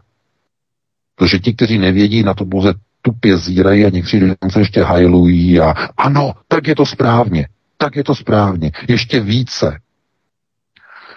Takže mm, každý je svého mm, štěstí strujcem, ale i svého neštěstí a svého, své likvidace, že? Toho potom nikdo vás nezachrání. Pokud budete čekat na Mesiáše, uh, tak je hotovo. To vůbec ani nepus- nemusíte poslouchat vůbec naše pořady, to je naprosto zbytečné. Pustíme se do dalšího volajícího, doufám, že tam ještě je. A je poslední, protože je 21.59, takže za minutu to stihneme. Tak položte otázku, jste ve vysílání. Dobrý večer. Dobrý večer, počujeme se? Ano, slyšíme se, mluvte, hovořte chcem sa opýtať uh, pána Leka, uh, teda chcem mu povedať, že ten pán predo mňou zo Slovenska, čo volal o to cvičenie, to není to cvičenie NATO na Ukrajine, to je cvičenie slovenskej armády a americkej armády tu na Slovensku, má byť teraz v najbližšej dobe, má prísť 3000 vojakov a tisíc kusov techniky. To je prvá vec. To je iné cvičenie, ako čo spomínal pán Veka. Čo mi poviete, prosím vás, prečítam vám teraz, čo sú naj... poslednú hodinu tri titulky v našich novinách, na pravde. na Ukrajinu dorazilo ďalších 90 tón americkej munície. To je prvý. Druhý. USA v reakcii na očakávanú inváziu Ruska na Ukrajinu posielajú do Európy ďalších 3000 vojakov. Tretí titulok. To je všetko behom hodiny. Joe Biden údajne varoval spojencov, Vladimír Putin sa už rozhodol pre inváziu na, na Ukrajinu. A štvrtý, podľa tajných služieb Putin začne s útokom na, na Ukrajinu ešte pred koncom zimných olympijských hier. V hre je je rýchly útok na Kiev a bombardovanie obývaných oblastí. Ako toto čítate, prosím lebo to hrozí, že, že do týždňa je tu vojna. Prajem vám všetko dobré, dobrú noc. No, já děkuji za dotaz a e, odpovím na to jednoduše. To, že to vidí takhle přesně, co Kreml chystá jenom kvůli tomu, že ve skutečnosti jsou to američané, kteří rozhodnou o počátku té války. To je jediné možné vysvětlení. Oni rozhodnou, kdy to začne, proto mají lepší informace o začátku té války, než, než mají v Kremlu. To je ten důvod. To o tom jsem právě hovořil v první hodině. Přesně o tomhle. Oni vědí přesně, co udělá Rusko, ještě dřív, než to Rusko vůbec ví, než ani, ani v Kremlu to neví takovéhle informace. Chápete? Uh, ano, je opravdu důvod mít obavy. Opravdu jo, protože takhle takhle mohutná agrese proti Rusku, tak mohutná, ale pozor, ne přímo proti Rusku, ale agrese skrze loutkovou vládu na Ukrajině a loutkovou vládu i na Slovensku, i v dalších zemích sousedících s Ukrajinou. To, je, to představuje tu skutečnou hrozbu. Takže takhle já bych na to odpověděl. To byl poslední dotaz, máme dvě minuty po desáté hodině. Eh, já bych se tedy rozloučil s tebou, Vítku i s tebou Petře, eh, se všemi našimi posluchači, se všemi našimi čtenáři. Doufám, že dneska jste si z toho něco odnesli, eh, nějaké informace, eh, že se vám to líbilo. Pokud se vám to nelíbilo, no tak to, jak říkám, prostě s tím se nedá nic dělat. Příště si pustíte něco jiného, lepšího. Každopádně, pro tuto chvíli já vám přeji pěknou dobrou noc. Vy stejně ještě nepůjdete spát. Já vás znám. Určitě se budete něco prostě bumbat a další věci že budete se dívat na filmy, na různé věci, takže tohleto. Eh, tak si to užijte. Eh, no, eh, uslyšíme se zase za týden od 19.30. Schválně zkuste hádat, jestli přijdu přesně, nebo zase tam bude akademická 15-minutovka. No a užijte si týden, užijte si pěkně víkend a pro tuto chvíli, když stejně nepůjdete spát, tak vám přeji krásnou dobrou noc. Pokud naši posluchači nepůjdou spát, tak určitě si pokračujte v poslechu svobodného vysílače, protože po nás bude následovat studio Praha, nové vysílací studio, eh, které se připojilo do projektu svobodného vysílače, takže si puste, budou písničky, bude četba, bude povídání, bude to velmi zajímavé, takže studio Praha, já vás jenom pozvu na další pořady, ale předtím se rozloučím s tebou, VK, moc děkuji za eh, pořád, s tebou Petře i s vámi, milí posluchači, za chvilku pořád bude umístěný do archivu na Odyssey, takže eh, pokud chcete si zopakovat některé věci, určitě počkejte do půl až tři čtvrtě hodiny, to určitě bude na kanále Odyssey. Já vás jenom ve stručnosti velmi rychle pozvu v pondělí od 19 hodin. Budu vysílat další z mých eh, pořadů utajený harvardský projekt v Číně, kdy americká Harvardská univerzita v koordinaci s jednou farmaceutickou společností, korpora, ko, hm, eh, ko, koordinací, já už taky jsem dnes spletený úplně, korporací v Americe, tak eh, v utajení odebírali vzorky DNA zhruba 200 tisícům Číňanů. Velmi zajímavý projekt. A ve středu budu vysílat americký Černobyl, respektive průšvih v americké Pensylvánii s jadernou elektrárnou Three Mile Island v roce 1979. Také velmi zajímavý příběh. Velmi podrobně to budu rozebírat. Takže si to nenechte určitě ujít. Já se s vámi loučím, mějte se moc hezky a příště se s vámi těším na slyšenou. Hezký večer, případně dobrou noc, ale spíše hezký večer. Tak já děkuji jak VK, tak děkuji tobě Vítku, mějte se krásně celý týden. No a vám, milí posluchači, pochopitelně přeji dobrý poslech dalších pořadů, díky za účast, ať už posloucháním nebo voláním, protože jste byli součástí celého pořadu. No a z Midgardu se rozloučíme písničkou, no a zítra se s vámi budu těšit v 17 hodin opět tady na svobodném vysílači ze studia Midgard budou, bude pořád Řeklo se, stalo se společně s Markem. Mějte si krásně, přeji vám, jak jinak než dobrou noc. Petr Václav od mikrofonu společně s Vítkem a s vedoucím kolotoče. Prosíme, pomožte nám s propagací kanálu Studia Tapin Rádio Svobodného vysílače CS. Pokud se vám tento nebo jiné pořady na tomto kanále líbí, klikněte na vaší obrazovce na tlačítko s nápisem Sdílet a vyberte sociální síť, na kterou pořád sdílíte. Jde o pouhých pár desítek sekund vašeho času. Děkujeme.